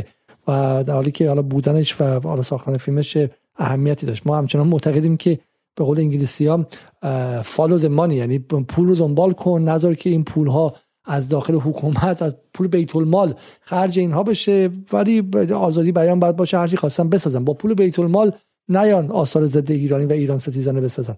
خب این پگاه آهنگرانی هم پس ما دیدیم که چگونه وصل میشه به شیرین نشاط و به به شکلی کانون فیلمسازان. و این کانون فیلمسازان فایدهش این بود دیگه. ببینید این خیلی نکته مهمی اگه میشه من به یه دقیقه این توضیح بدم. ببینید شما برای اینکه بتونید خبرسازی کنید خب من می‌خوام خبرسازی کنم که آی صدیق مثلا چه می‌دونم می‌خوام آی صدیق باش دعوا کنم. مستقیم نمی‌تونم خب. اگه بتونم یه کانون منتقدان سینمای مستقل درست کنم چیز بندر آوردی هی از طرف اون بیانیه بدم که خش... صبر ما علیه صدیق دیگه به پایان رسیده و دیگه تحمل نمی کنیم که این لباس بالا بدون کتو اینا بدون بدون اتو رو در برنامه جدال بپوشه. هی هر روز بیانیه بدین و بیانیه بدید خب این باعث میشه که در ذهن مخاطب یک وجهه بیشتری یک مشروعیت بیشتری داشته باشه. من بگم آقا چرا اینجوری لباس میپوشی؟ از طرف بیانیه بعد اگه یادتون باشه تو این برنامه جنگ هیبریدی داشتیم که مثلا ایران اینترنشنال به اسم کانون دانشجویان آزادیخواه سعدی شریف بیانیه بود که مردم چرا نشستین در ما رو می‌کشن پاشین بیاین دانشگاه. و بعد ما رفتیم از دانشگاهیون بس به دانشجویان شریف. از گروه مختلفشون پرسیدیم و همشون چه اونایی که کتک خورده بودن چه اونایی کتک زده بودن چه دو طرف قضیه بیانیه دادن که آقا اصلا ما نمی‌شناسیم این قانون من درآوردیه قانون که در ایران اینترنشنال ساخته شده بودش. خب برای همین این نهادسازی ها و قانون سازی ها اجازه میده بعد که به رسانه بره باشون مصاحبه کنه. آقای کانون نظر شما در مورد این چی حالا این قانون یک و نصفی آدمه. خب یک و نصفی آدمه. و, و این از تکنیک هاست دیگه. تکنیک های خبرسازی و موج سازی و جریان سازیه یعنی شما دو تا آدم هستی اسم خودتو می‌ذاری حزب فلان بعد هی با همدیگه مصاحبه می‌کنی. آقای صدیق. بله نکتهش دقیقا همینه که این قانون توی تمام شبکه های استعماری حضور داره. یعنی همونطور که شما بهتر می‌دونید اینه که مثلا بی بی سی یا رادیو فردا یا اینترنشنال یه سری کارشناسای محدود داره مشخص داره کم پیش میاد که اینا تو شبکه های هم برن. ولی شما وقتی نگاه می‌کنید توی سایت این قانون رو می‌بینی که از ایران اینترنشنال تا رادیو فردا تا بی بی سی و همه پوشششون میدن. انگار که یک دستور اومده که آقا همه باید اخبار این قانون رو استفاده بکنن و همه هم هی پوش می‌کنن. یعنی هی حالا ما میگیم آقا دنبش کو؟ آقا کو؟ الان اسامی این قانون من رفتم توی سایت توی قسمت درباره ما سایت تو نگاه کردم. یه متن انگلیسی گذاشتی و شعر واسه من نوشتی که آه زنم زنان ایرانی نمی‌دونم فلان بهمان. کو؟ آقا درباره ما توی سایت یه معنی داره. یعنی ما اگر مثلا اینستاگرامتون رو نگاه نمی کردیم اون لالو آدما خودشون نگفتن موضوع کنیم ما نمی‌دونستیم مثلا این قانون کیه. و این عدم شفافیته و این ظریف گرفتن در کنار هم میشه اصلی ترین سوخت واسه رسانه استعماری در مورد تحریم جشنواره فجر که یه طرف شیرین نشاد ایستاده یه طرفش پگاه آهنگرانی. شیرین نشاد با دستگاه قدرت مثل ایلاری کلینتون در ارتباط خانم پگاهنگری با اون بازیگری که تازه از ایران اومده با بدنه سینما ایران در ارتباط. من, من اشکال داره که ببخشید از شما عذر می‌خوام. که این نشون بدم. خب از من خیلی چیز جذابیه و عذر می‌خوام. اگه یه لحظه وایسید اینجا خیلی کار سختی هم نیستش. ما به همه شما دوستان همیشه توصیه کردیم که چیکار کنید؟ که search کنید. search کنید تا به شکلی تا تا جاودان بمانید. خب کافیه که search کنید. هیچ کار عجیبی هم نمی‌خواد. خب بزن کانون مستقل فیلمسازان ایران. ببین که چی میاد برات. خب این خیلی خیلی جالبه این به نظر من.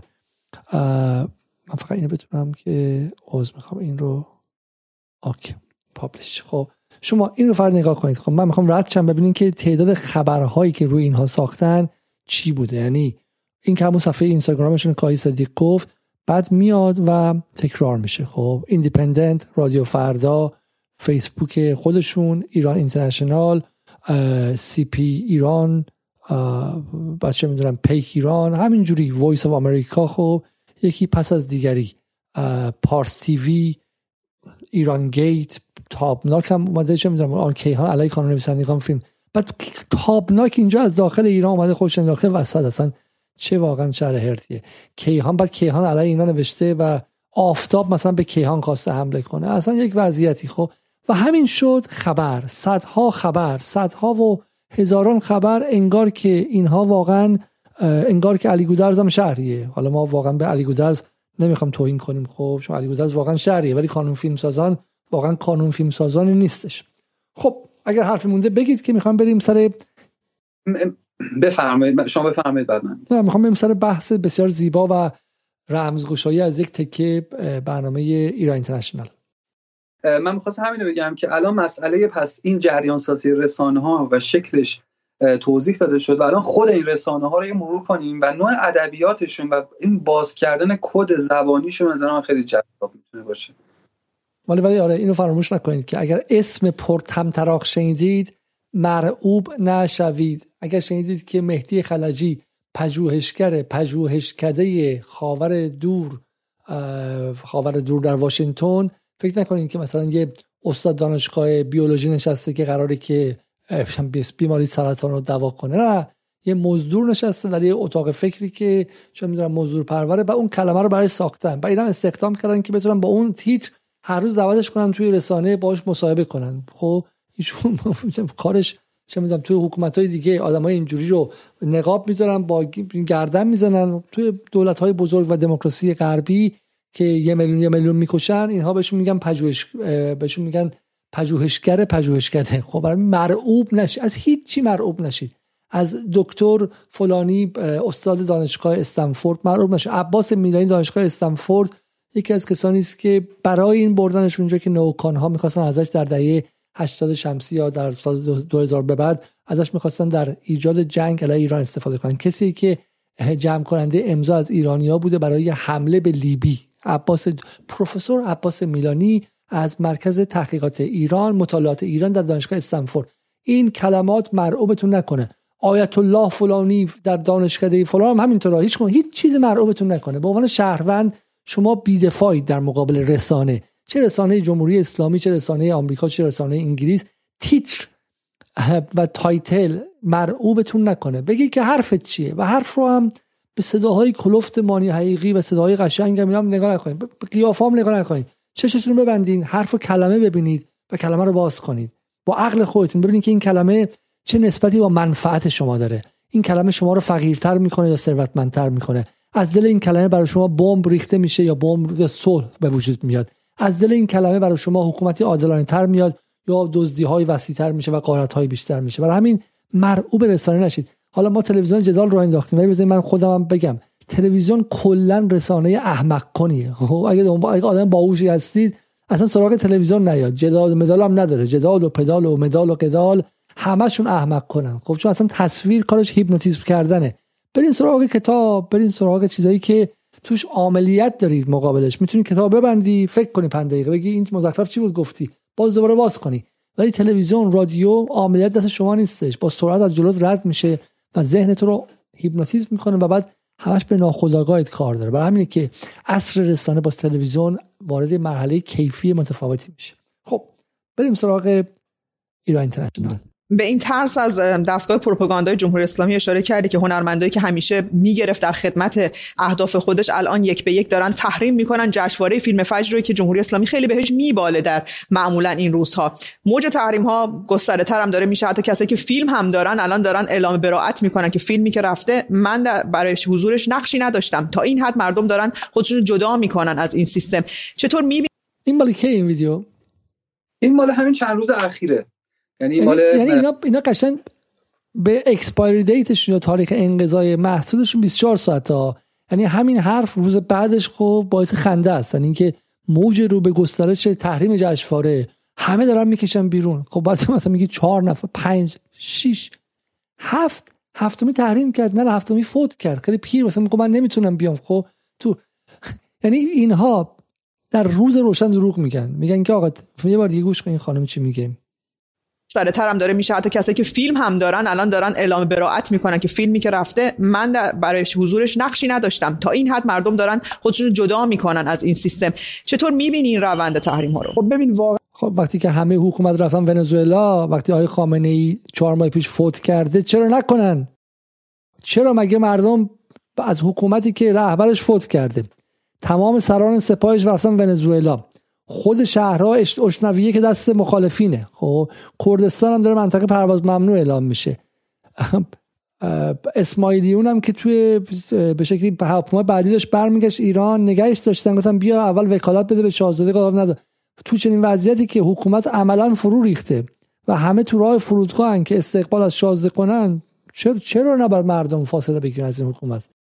یک کسی مثل هانیه توسلی که موازش در همدلی با این جنبش زن زندگی آزادی در این ماها کاملا محسوس بوده طبیعتا اینها نسبتی با جشنواره ندارن. به خاطر همینی که مثلا هانیه توسلی میگه این فیلمی که من درش بازی کردم مربوط به زمستان گذشته یا فروردین و قبل از این اتفاقات. یا کیومرس پور احمد میگه من کارگردانم و نه تهیه کننده و تهیه کننده ها دارن این فیلم ها رو به جشنواره ارائه می‌کنن. ولی نکته قابل دیگه کی؟ دیگه کی؟ این دو که ما خودمون هم گفتیم تو برنامه. دیگه کی از این سیل صدها تحریم کننده و صدها به فیلم سازی که دارن لگت می‌زنن به جمهوری اسلامی یه دو تا اسم دیگه بگو. جو اینه که تقریبا قریب به اتفاق بازیگران مستقل سینما ایران. فقط من میگم میگم تلویزیون رسانه احمق کنه شما به عکسای پشت این خانم نگاه کن خب؟ فقط فقط ببین که این وسط ما چیا دیدیم از اول برنامه تا حالا خب؟ یکی. اگه آنکه به خون شسته ای جان عزیز من است. خب بعد میاد اینجا مامان فهمید. خب بعد میاد اینجا چی؟ باید جمع کنید برید ونزوئلا. میاد اینجا میگه خداوند رنگین کمان کجایی؟ چه اعدام چه زندان ایستاده ایم تا پایان. هم ندارن. به همین عکسای دیوار نوشته های خیابونی بسنده کردن. یعنی قبلا عکس و فیلم اعتراضات میذاشتن الان دیوار نویس می‌ذارن. میگه فقر فساد گرونی میریم تا سرنگونی. من فکر که باشه باشه دیواره همون لندن بعد بنویسن هر روز بنویسن و مثلا همونجا نشون بدن دیگه. بازیگران مستقل سینما ایران با جشنواره تعیین تکلیف کردن. یک جشنواره حکومتی که قرار زینت بخش یک نمایش اسمشون حاجی اسمشون. اسم کو کو. ما رابطمون با ایران اینترنشنال یه موقعی بود که میگه مثلا از منوفکچرینگ کانسنت چامسکی و استفاده می‌کردید از به شکلی تئوری های مثلا نقد رسانه اینا. رابطه ما با ایران اینترنشنال متفاوته. رابطه ما ایران اینترنشنال کو کو کو کو کو کو کو. همسر من فکر می‌کنم مثلا من دارم ادای مثلا چم به چیز در میارم ادای پرنده در میارم. نه واقعا کو. اعتصاب امید کو. رفتن به ونزوئلا کو. فرو ریختن حکومت کو. بی... ها انشقاق در نیروهای نظامی و پیوستن صفوف ارتش به مردم. کو. و این جشنواره و جدا شدن هنرمندان مستقل و بازیگران مستقل کو؟ و همین شما با ایران اینترنشنال اصلا سواد رسانه مثلا نمی‌خواد فقط یه سوال می‌خوای. کو؟ حکومتی باشه برای اینکه همه چیز رو نرمال نشون بده. اما اینقدر شرایط تغییر کرده که یکی از مصادیقش همین کنارگیری مسعود فراستی که در خبر اشاره کردی. یعنی یک کسی که پیشینه خب مسعود فراستی به نوعی روکرت سیاسی چپ رادیکال داشته از ابتدای انقلاب درگیر زندان شد. بعد از اجرای احکامش در دهه 60 موضع همسو با حکومت در پیش گرفت به دلایل مختلف. در تمام این سالها هم جزو منتقدین پرسر صدا در تلویزیون بوده و موضعی همسو با حکومت داشته. اما وضعیت به گونه شده که حتی مسعود فراستی هم الان میگه دیگه من با تلویزیون کاری ندارم به جشنواره هم کاری ندارم. و این حد از ریزش به نوعی فقط یک کیفی رو کنار حکومت نگه داشته که کسانی هم که فقط دیگه به منافع شخصی خودشون فقط به درآمدهای الان من و رضا صدیق با منافع فراوان خب با میلیون ها دلاری که به حسابمون میاد. این قاب خیلی قاب قشنگیه. من اگه اجازه بدین من خودم رو بذار یه بار دیگه این قاب ادامهش رو ببینیم ما. خب عذر می‌خوام از شما. این خیلی قاب قشنگیه. از سینما و به نوعی رانت آموزش نوشتن بر خامنه هر بار که من بی بی سی صبحگاهشو باز کردم شو اولین شعاری که میمد این بود خب؟ و اینها دارن این شعار رو تو ذهن شما حک می‌کنن خب؟ دارن عادی سازی می‌کنن. این شعار رو از سال 98 من یادمه که بی بی سی اینستاگرامش دیواری بود که می‌تونست تو هر جایی باشه می‌تونست تو مثلا چم استودیویی توی اسرائیل هم باشه. و یکی میاد مینوشت این شعار مرگبر رو مینوشتش خب؟ اومد دارم به نوعی مردم هم به این پاسخ دادن. خیلی ها در رسانه‌های اجتماعی میگن ما فیلم هایی که در جشنواره نمایش داده بشه رو نمیریم و نمی‌بینیم. یعنی مردم هم به نوعی دارن پاسخ این تهیه کننده رو میدن. چون که کیومرث احمد گفته جشن و جشنواره در کار نیست وقتی چون داغی بر دلها نشسته. ممنون از حضورت مرتضی. خب ممنون از حضورتون. منم می‌خوام از این حضور تشکر کنم. این قابو بگم. این قاب خیلی قاب زیباییه. این قاب مرتضی کاظمیانه.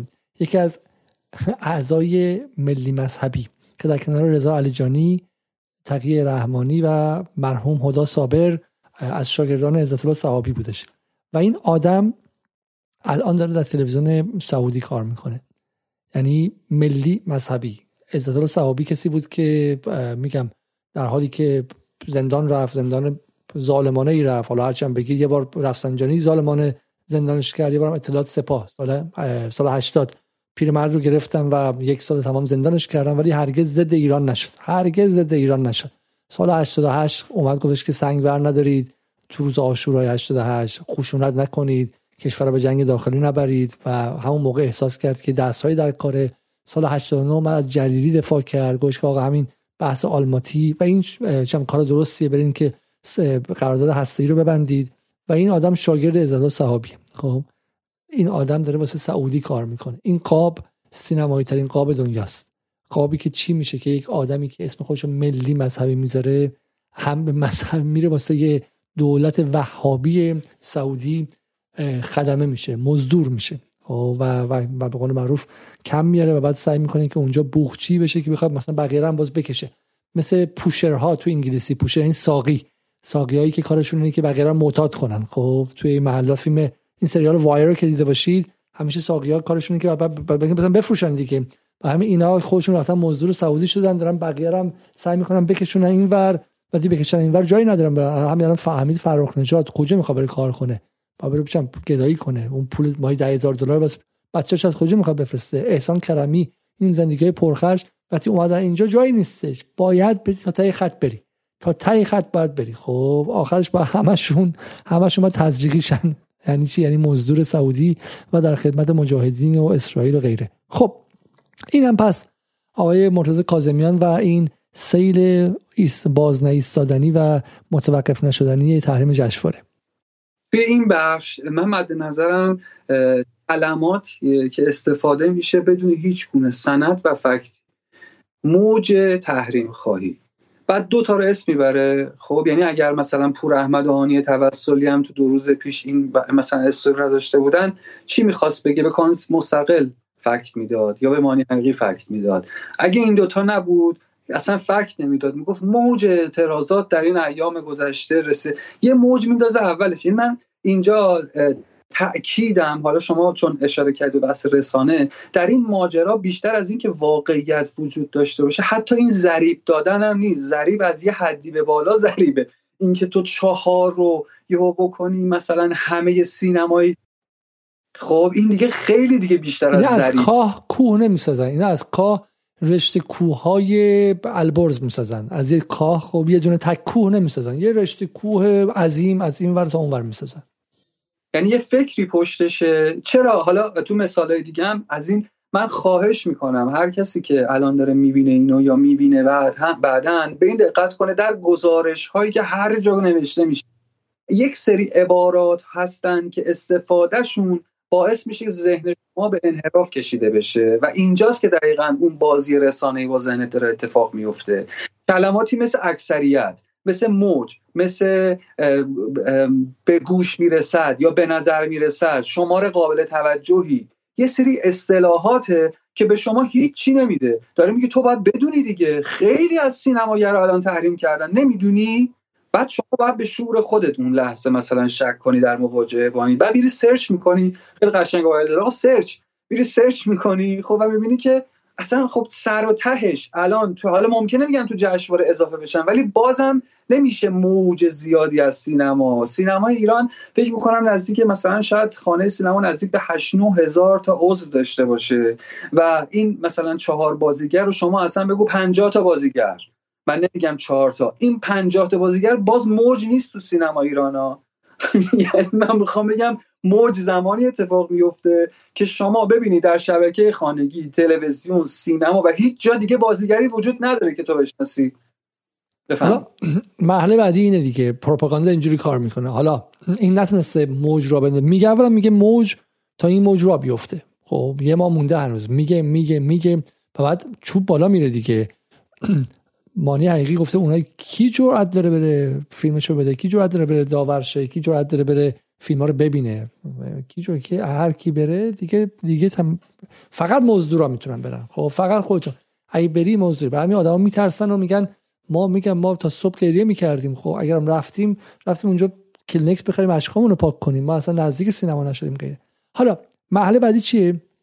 بعد یه خبر بیاد در یکی دو روز آینده. از ارعاب فلان سینماگر توسط فلان نیروی امنیتی برای اینکه حتما بره جشنواره. و بعد موج شروع میشه که اگه نرفتم و شکل نگرفته این تحریم به خاطر فشار امنیتی ها بوده. خب فلان سینماگر رو تحریم تهدید کردن زنش رو گروگان گرفتن پدرش رو از بالا آویزون کردن گربش رو خوردن کباب کردن. الان باید این اخبار بیاد دیگه که بتونن بتونن چیز کنن. در واقع اون دروغ گلدروشی که گفتن رو به اسم سرکوب جبران کنن. جوابش هم درست کردن ها. مصاحبه که فرخ نجات کرد با اینترنشنال در البته مصاحبه نبود. اون بازجویی که نشسته بود جلوی خبرنگار بازجو خبرنگار اینترنشنال اونجا یه روایه قصه ای تعریف کرد اون بازجویی نمی‌خواستی که چون توابه خب. توابه و داره خودش میریز نزده داره میرقصه و داره خودش میریزه روی دایره. اینا اینا توابینن اینها رو اتفاقا آره. در این تقسیم بندی و خیلی مراقب باشید. اینها توابین هستن. بله بله. اونجا میگه که بله مثلا یکی از این سینماگران نقل کرده اومده توی پارکینگ خونش دم در خونه یه سری خفتش کردن و بعد نمی‌دونم اینو لباس شخصی بودن و فلان. یعنی اومد یه قصه خیلی عجیب و غریبی تعریف کرد که آره بازیگر و سینماگر ایران الان تحت فشارن دم خونهشون میان تهدیدشون می‌کنن نمی‌دونم این گوری این کارو می‌کنن اون کارو می‌کنن. یا حتی تو این گزارش های اخیر بی بی سی رادیو فردا هم گفته علیرغم تهدیدهای شدید امنیتی یک ساعت نیم از برنامه گذشته بریم که بخش آخره و, و تموم کنیم. من به شما گفتم که برنامه طولانی میشه. خب در وهله اول ما در وهله اول چه می‌خوایم بکنیم ما می‌خوایم بی بی سی رو شروع کنیم. محبوب من و هنوز معتقدم که هوشمندترین رسانه بقیه رو خواهید دید که اونقدر تاثیر نخواهند داشت. آخرم اینها تاثیرشون بیشتره. علی مصلح در بی بی سی در روز هفته دی 1401 می نویسه که سایه پررنگ تحریم بر سر جشنواره فیلم فجر انکار مسئولان اصرار معترضان. من یه نکته جالب بگم مثلا علی مصلح. شاید هنوز اون فن روایی بی بی سی متوجه نشده باشه. چون تا چند وقت پیش به عنوان روزنامه‌نگار سینما منتقد داخل ایران بود و تازه داره به معروف کار می‌کنه برای این رسانه ها من انتظار من ازتون می‌خوام اگر میشه آخر روایت من توی این نوع برنامه توی این نوع گزارش های بی بی سی یه نکته به شما بگم. اونم اینه که اول و آخر یه طرح موضوع بزرگی رو انجام میده اما وسطش رو پر می‌کنه. یعنی ماجرا اینه که وسطش با سری دیتا پر میشه. مثلا یه جایی توی همین گزارش هست که میگه بله اکثر فیلمایی که امسال توی جشن فیلم های حکومتی هن. بعد سوال اینجاست خب سالای پیش فیلمایی که دولت یا حکومت مثلا تهیه می‌کرد کجا بودن اونا نبودن. خب سالهای پیش هم بودن امسال هم هستن. یعنی یه سری دیتا های فیک به شما میده یا واقعی که این که تهش بیاد چی رو بگه؟ بیاد بگه که آیا از اگه میشه بیایم پایین تر یه ذره؟ این در پایانش این بخش دیگه درسته؟ میگه که اساس خبرهایی که در اما به نظر میسه در کنار سرکوب خونبار مردم معترض سه ماه گذشته همزمان برخوردهای امنیتی شدید با هنرمندانی که در مواردی مانند صدور حکم با هنرمندان که در مواردی مانند صدور حکم اعدام برای حسین محمدی و دستگیری ترانه علی دوستی و نگه داشتن او در سلول انفرادی و غیره بوده برای شرکت نکردن در تصمیم سینماگران برای شرکت نکردن در جشنواره فیلم فجر تاثیر بیشتری دارد تا فشارهایی که مسئولان دولتی مدام تکرار می‌کنند. ادعاش که مسئولان دولتی دارن فشار میارن ولی از این ور این وجدان بیدار سینماگران نمی‌ذاره. و اساس خبرهایی که درباره فیلم های تولید شده در سال 1401 منتشر شده تعداد فیلمسازان شاخصی که احتمالا حضور آثارشان در جشنواره وجود دارد بسیار اندک است و از سوی دیگر سهم اصلی از جشنواره امسال به فیلم های تولید شده توسط نهادهای مانند بنیاد فارابی سازمان اوج مال سپاه و سوره وابسته به تبلیغات اسلامی می‌رسه. خب آقای علیزاده اینجا من می‌خوام دو تا نکته رو بگم. بر اساس خبرهایی که درباره فیلم های تولید شده منتشر شده.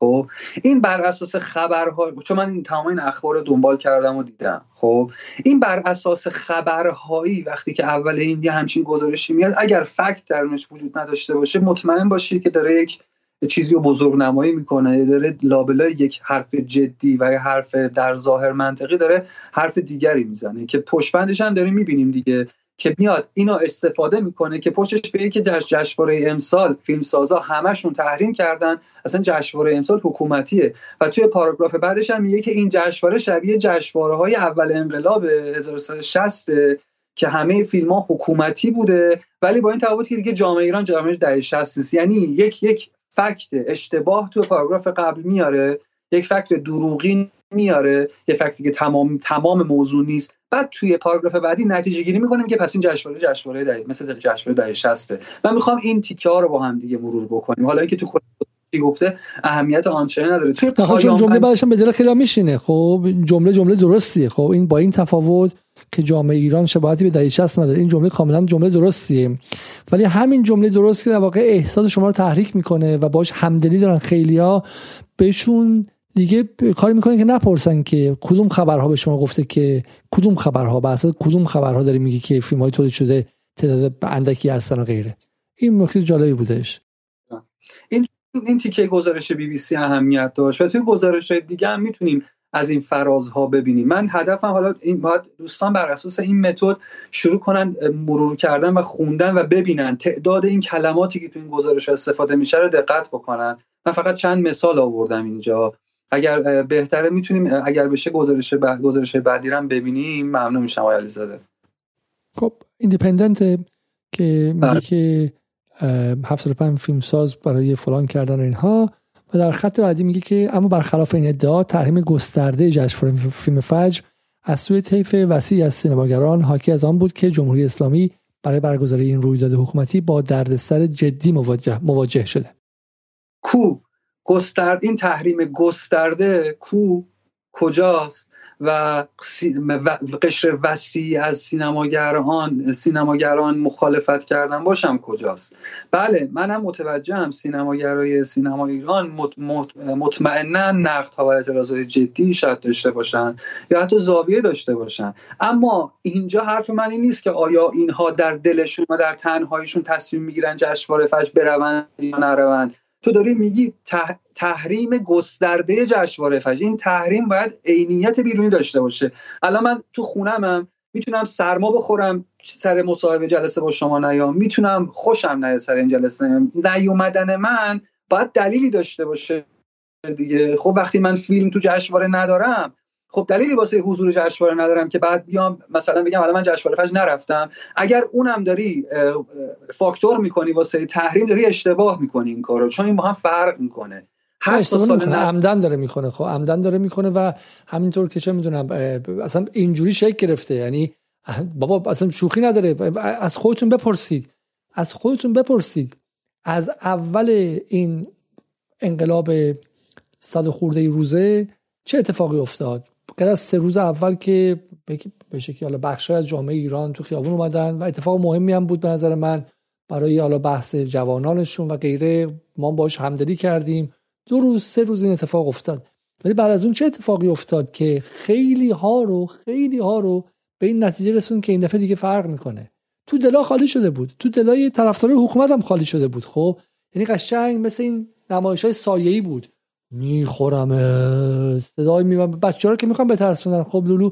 و این هنرش این بود دیگه. این هنرش اینه که این هنرشه. هنرشه که زبان رو حک کرده. این ابز برای همین جمهوری اسلامی کم آوردش جاهایی. من باید ساده بگم. حالا الان که از خطر گذاشتیم جمهوری اسلامی و دستگاه های عریض و طویلش که همینجوری پول بیت المال رو برای مبارزه فرهنگی و رسانه‌ای و غیره می‌گیرن به شکلی کم آوردن. چون مثل مثلا کسایی بودن تو قرن 19 هم چه می‌دونم مثلا اگر الان به بمب شیمیایی بزنن به بمب شیمیایی شلیک کنن. خب یا مثلا به بمب لیزری شلیک کنن با با کلاشینکوف. نه آقا جان این با جمله ها رو باید بفهمی. دستور زبان باید بدونی. neurolinguistic programming باید بدونی. باید بدونی که چه می‌دونم اینها چگونه زبان رو و تک تک کلمات رو به اسلحه تبدیل می‌کنن. تسلیحاتی کردن زبان رو باید بفهمی. بفهمی که ناخودآگاه چجوری. روانشناسی باید بدونی خب؟ وقتی همه دانشگاه رو بستی و همش رو چیز کردی که آقا به شکل علوم انسانی بد و اینها می‌تونستی علوم انسانی برای خدمت خودت بگیری. نکردی خب؟ رفتی در رو بستی. همه هم کردی. یه چیز ناموجودی به اسم علوم انسانی علوم انسانی اسلامی و الان دست خارجه. و اونور نه همینجوری آدمهایی که دارن باش کار می‌کنن حالا این چهار تا دلقه که تو ایران اینترنشنال هستن نگاه نکن پشت این توی موساد کسایی که دارن این رو طراحی می‌کنن خیلیشون دکترای مردم شناسی و دکترای جامعه شناسی و دکترای زبان شناسی و دکترای به شکلی روانشناسی و روانشناسی بیهیویرال یا عادت فارسیش من الان یادم نمیاد. روانشناسی نورو نورو سایکولوژی و غیره این این چیزها رو دارن که می‌تونن بیان و مغز یک یک جامعه رو از درون حک کنن. خب؟ و این این جنگ پیچیده. و این جنگ رو بیاموزی. و ما این رو به تحقیر نمیگیم. خب؟ میگیم و بیاموزی. و به جای اینکه اون علوم انسانی رو هم فقط پس بزنی باید می‌رفتی و از آن خودت می‌کردی. و تو آش رو آقای جمهوری اسلامی با جاش بردی. خب؟ آش رو با جاش بردی و این شد وضعی که هست. این شد وضعی که هست. و حالا برای همین هستش که میگم به کلمات نمیشه شلیک کرد. کلمات رو باید دیکود کرد رمزگشایی که و فهمید. خب از این عبور کنیم. بریم سراغ بعدی که رادیو فردا بودش. رادیو فردا هم در یک جمله خیلی زیبایی میگه طی اعتراضات سراسری در حدود چهار ماه گذشته شمار قابل توجه از فعالان سینمایی به دلیل حمایت از مردم و انتقاد از سرکوب خشونت آمیز اعتراض ها بازداشت تهدید و ممنوع فعالیت شدند. اینجوری ممنوع فعالیت شد. این این شما قابل توجهی که اینجا آورده خب حالا اینجا دقیقا از قبلی توشیش بیشتره خب میاد این جمله قابل این شماره قابل توجهی رو می‌ذاره در کنار یه سری کلمات دیگه ای که سر هم بگه نگاه کن اینا خیلی قابل توجهن دیگه.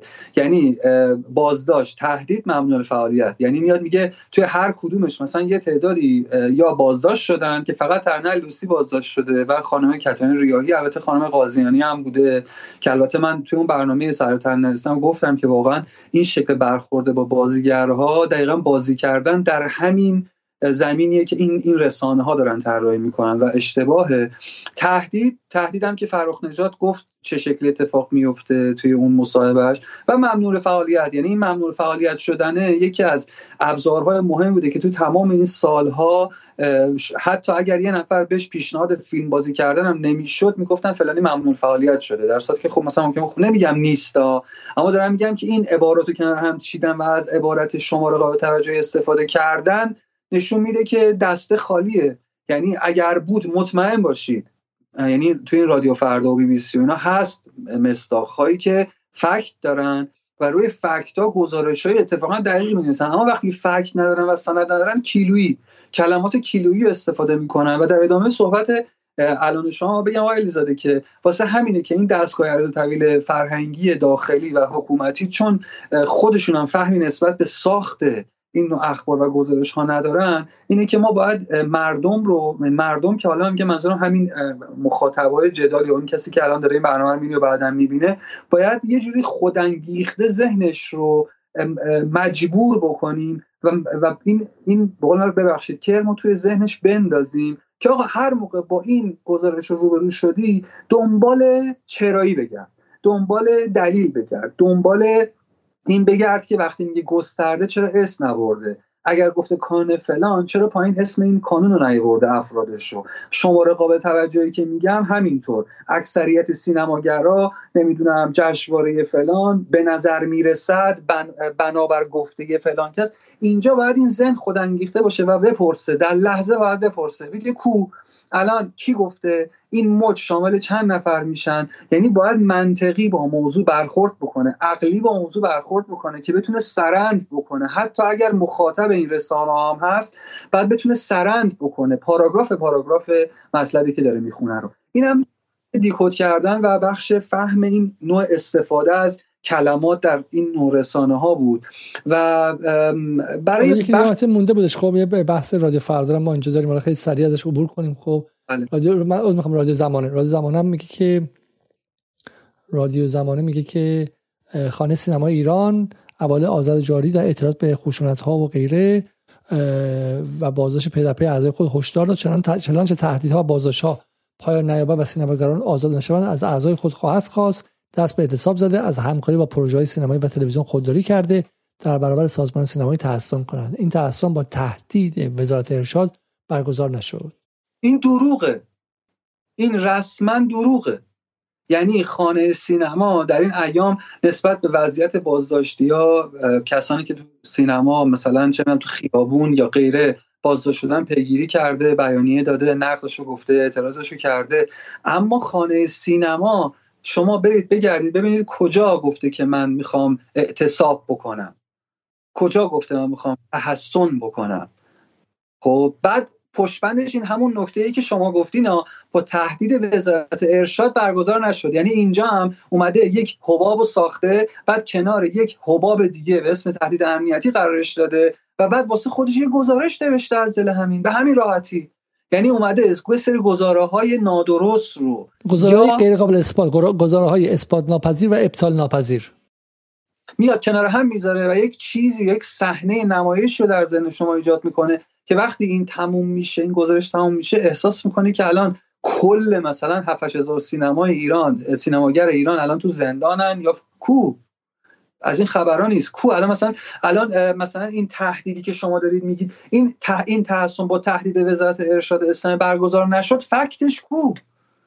یعنی تو میای یه محیط ایزوله رو تو ذهن مخاطب می‌سازی و میگی که ببین چون تهدید امنیتی بوده خب واسه همین خب فکت نداره دیگه ولی من می‌دونم. خب تو از کجا می‌دونی؟ یعنی این دروغ ها کنار هم دیگه چیزی رو می‌سازه که گروگان می‌گیره ذهن مخاطب رو. بسیار از حالا خواص منبر جدال اینه که هر کسی به بالاش میره دیگه واقعا کمتر از دو ساعت نمی‌تونه باشه. یک ساعت چلو پنج دقیقه شده صدیق و بعد بحث رو تموم کنیم. آخرین مطلبی که هستش نوشته به اسم روغن های ریخته جماعت وسط خواب در سینما نابه. این ماجراش چیه؟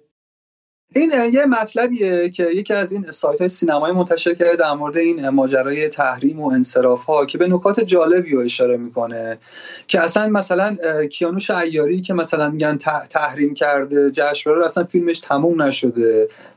پرویز شهبازی فیلمش تموم نشده. و اینجا داره میگه که آقا همون قصه روغن ریخته نظر امامزاده است. یعنی داره به این موضوع اشاره می‌کنه که این فیلم سازا تا همین چند روز پیش که این اسمای 24 تا فیلم سیمرغ سودای سیمرغ که معرفی نشده هیچ تحریم نکرده بودن. الان که اسم فیلم هاشون در نیومده توی سودای سیمور یواش یواش زمزمه در گوشی داره میاد که اینا هم می‌خوان مثلا بیان به صف بپیوندن به صف مثلا تحریم کنندگان و اتفاقا خیلی پیشنهاد خوبی هم میده. میگه آقا اسم اون 75 تا فیلمی که ثبت نام کردن رو منتشر کن که ما بتونیم اینجا دست اینا رو رو کنیم که بگیم تو که فیلم تو داده بودی فجر فجر انتخاب نکرد که حالا الان تحسن داری می‌کنی یا تحریم داری می‌کنی. حالا جالب میگه میگه که این فیلم سازان پروژه ساز نهادهای دولتی که بودجه های با رقم های آور در اختیار داشتن شب در استوری هایشان خود را همراه با معترضین نشان می‌دادن و حتی سرسختتر و داغتر در کانال های تلگرامی همکارانشان به اعتصاب دعوت می‌کرد اما صبح فردا با سرویس همان فیلم دولتی سریعتر از همیشه به سر کار رفته و پشت دوربین حاضر می شدن تا مبادا این ریخت و پاش ها به خاطر غیبتشان قطع شود. این اصلا این ترسناکه ها. من اینو بگم این فقط بحث ریاکاری چهار تا نصفی سینماگر نیست این بحث اینه که حکمرانی فرهنگی ما قشنگ بیدار پیکره. میگم این محصول همون امتداد همون منطق موضوع پروریه که اینا برای خودشون صبح لگت می‌زنن شب میرن پولشو می‌گیرن باز فردا آشتی می‌کنن. من به سالها پیش رضا رشید پوری که گفتم که آیه علی فروغی چه می‌دونم وقتی که گفتش که من دیگه نیستم و رفتش باز رفت ورش داشت و حقوقش هم بیشتر کردن باج بیشتری هم بهش دادن. منطق مزدور پروری تهش میشه همین که شما چه می‌دونم طرف میاد و فوش خارمادر به تمامی ارکان ملت هم میده و امنیت ملی هم به خطر میندازه. باز فردا شما میرین سراغش رو باهاش آشتی می‌کنید. خب این ماجرا چی های صدیق؟ آقای علیزاده من در مورد این, این, این مطلب من می‌خوام بخش پایانی حرفم رو دو قسمت بکنم قولم میدم زود تمامش بکنم چون از تایم برنامه گذشته. بخش اول رابطه بین سینماگرها و جشنواره فجر و بخش دوم در مورد مدیریت جشنواره فجر این سال و خصوص امساله.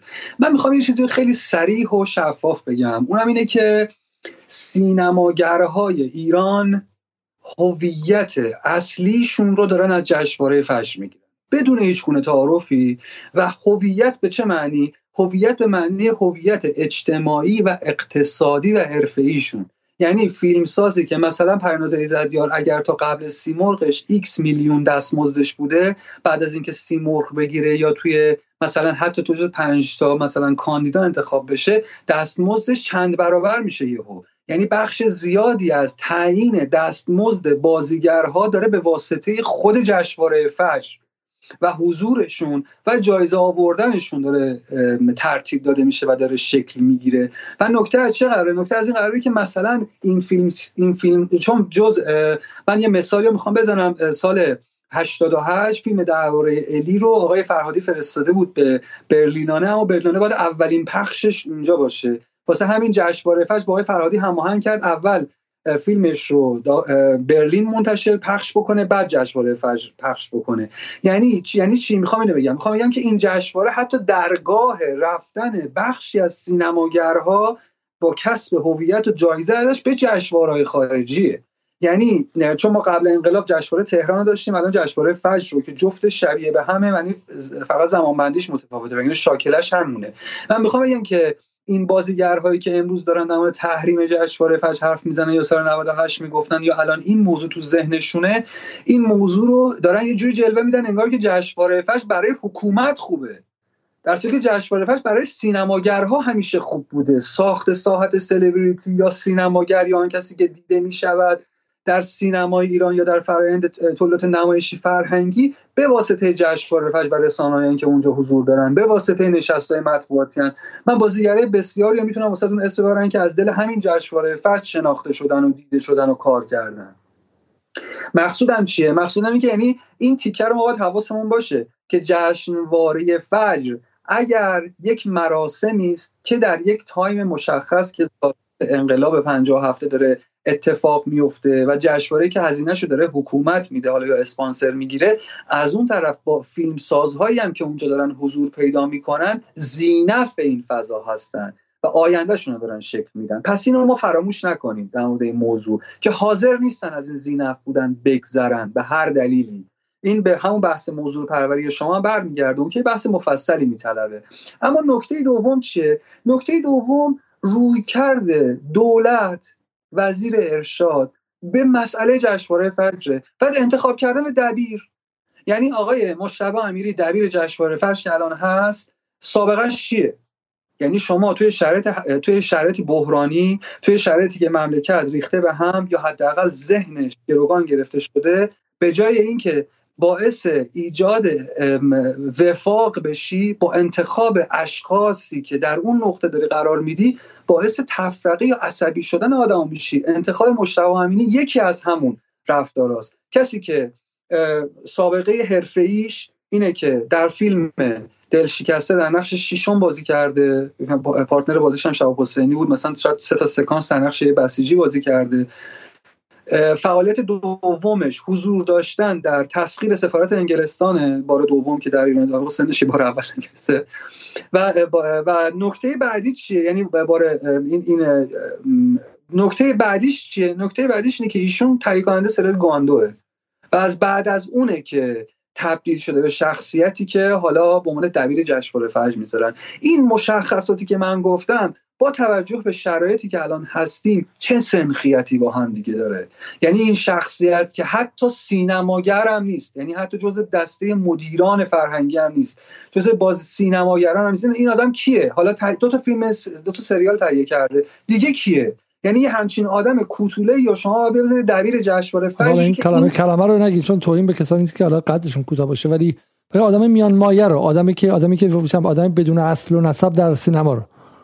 بله آدم بدون یعنی یه زمانی ما حتی تو جریان مثلا انقلابی هم که نگاه می‌کردیم مدیرانی مثل سیف الله داد داشتیم که مدیر خانه سینما بوده مدیر جاهای مختلف ارشاد بوده فیلمساز بوده و دبیر جشنواره فجر هم بوده. سیف الله اما از سیف الله داد به مجتبی امینی رسیدیم. یعنی می‌دونید این فاصله انقدر زیاده و می‌شد شخص دیگری انتخاب بکنن. مثل همین الان حبیب احمدزاده که الان عضو داورانه جزو آدمایی که بین سینماگرا بسیار آدم آدم قابل تاییدیه و دوستش دارن علی‌رغم اینکه آدم انقلابی هم هست به خاطر اینکه همیشه در در پی دلجویی از سینماگرا بوده. اونو میذاشتی دبیر جشنواره. چرا آدمی رو می‌ذاری دبیر جشنواره که حتی خود انقلابی هم حتی سنخیتی باهاش ندارن؟ این ببینید من کاری ندارم که حالا ایشون الان به چه از به چه طریقی به این نقطه رسیده و داره توی این منصب قرار می‌گیره؟ اما من نمی‌تونم دهن چشمو ببندم و نگم که آقا این فرایند فرایند رانته. یعنی این فرایند طی شده فرایند رانته وگرنه در سینما ایران یک بچه مثلا یه جوون 37 8 ساله مگه می‌تونه همچین منصبی داشته باشه مگر اینکه از دل طریق رانت بیاد؟ بعد تو داری این رانت رو در شرایط حال حاضر که گسست های داخلی اجتماعی فعال شدن می‌کنه در جشنواره فجر و این واقعا یکی از ناعاقلانه ترین تصمیماتی بوده که جشنواره فجر برای خودش گرفته. حتی شاید مشکل مشکل بین خانه سینما و جشنواره فجر شده باشه حتی. من نمی‌دونم. ولی حتی ممکن اتفاق افتاده باشه با توجه به تجربه این آدم. ببخشید دفعه دفعه دفعه قبل هم سال 88 و 89 که درگیری بین جامعه سینمای ایران و به شکلی به شکلی حالا حکومت اتفاق افتاد. بلافاصله حسن عباسی وارد هیئت بله. داوران جشنواره فجر شدن یه انگار به شکلی در این لحظه لجبازی هم میشه که شما اگر می‌خواین نیایم ما میریم اون سمت و به شکلی چم تا تای خط میریم دیگه. چون حالا حسن عباسی چه نسبتی مثلا با با سینما داشته؟ درسته؟ آره دقیقا نکته همینه. سال 89 همین اتفاق افتاد و حسن عباسی شد مثلا جزء داوران جشنواره که اون موقع من این مطلبی نوشتم به اسم چرخ چرخ تا عباسی. یعنی انقدر چرخیدن که داور پیدا کنن نرسن آخر سر به عباسی. ولی الان ما تو اون شرایط نیستیم. این تصویری این تصویری که از توش دو تا از مدیران فرهنگی اومده آقای امینی و همینطورم علی فروغی رئیس شبکه هم از دل این حمله به سفارت انگلیس اومد بیرون. اگر دیدید که دارن جایی به سفارتی حمله می‌کند بجنبید که درش پست و مقام هاست. همونطور که تمام دهه 60 محصول سفارت نوردانی بود که به سفارت آمریکا رفتن از آقای به شکلی جنای چپ خط امامی که بعدها اصلاح طلب شدن. بعدم چه می‌دونم این جماعت هم که از حمله به سفارت سفارت انگلیس اومدن بیرون. بسیار خب کسایی که اینجا هستن البته جزو مدیران نیستن. بحث اینه که بخشی از این جماعتی که اینجا هستن آدمایی که به واسطه همین حضورها مدیریت های بعدیشون رو دارن می‌سازن. یعنی این راهسازی از دل این موضوعات به نظر من اهمیت داره. و این دو تا نکته آخری من بود. یک بحث این که جشنواره فجر بیشتر از آن که برای حکومت ایران اهمیت داشته باشه و اصلا مسئله باشه آقای علیزاده. واقعا همین که سینما تو ایران هست. یعنی برمیگرده به همون ماجرای فیلم گاو و آیت الله خمینی. می‌دونید؟ یعنی می‌خوام بگم که این مثلا مثلا جمهوری اسلامی درسته که نقش داشته در به وجود سلبریتی ها به خاطر تغییر پارادایم فکرش از یه دوری به بعد. اما واقعا بیشتر از اینکه جشنواره فجر واسه جمهوری اسلامی اهمیت داشته واسه خود سینماگرا مهمه. بسیاری خیلی خیلی ممنون از شما که تا این لحظه در کنار ما بودید و همینطور از شما که یک بار دیگه یک برنامه طولانی دیگه ما واقعا یکی رو قول داده بودیم که حدود یک ساعت تمامش کنیم و واقعا هم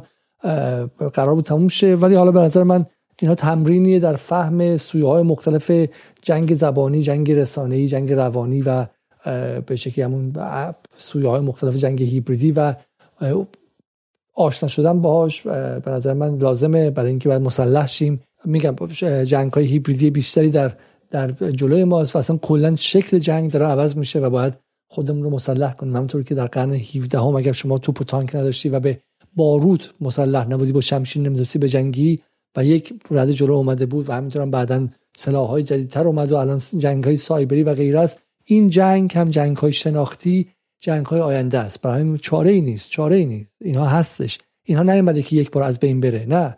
مگه تفنگ اومد و مثلا تموم شد باز آدم به شمشیر برگشتن. نه این جنگ ها هی پیچیده و پیچیده و پیچیده تر میشه.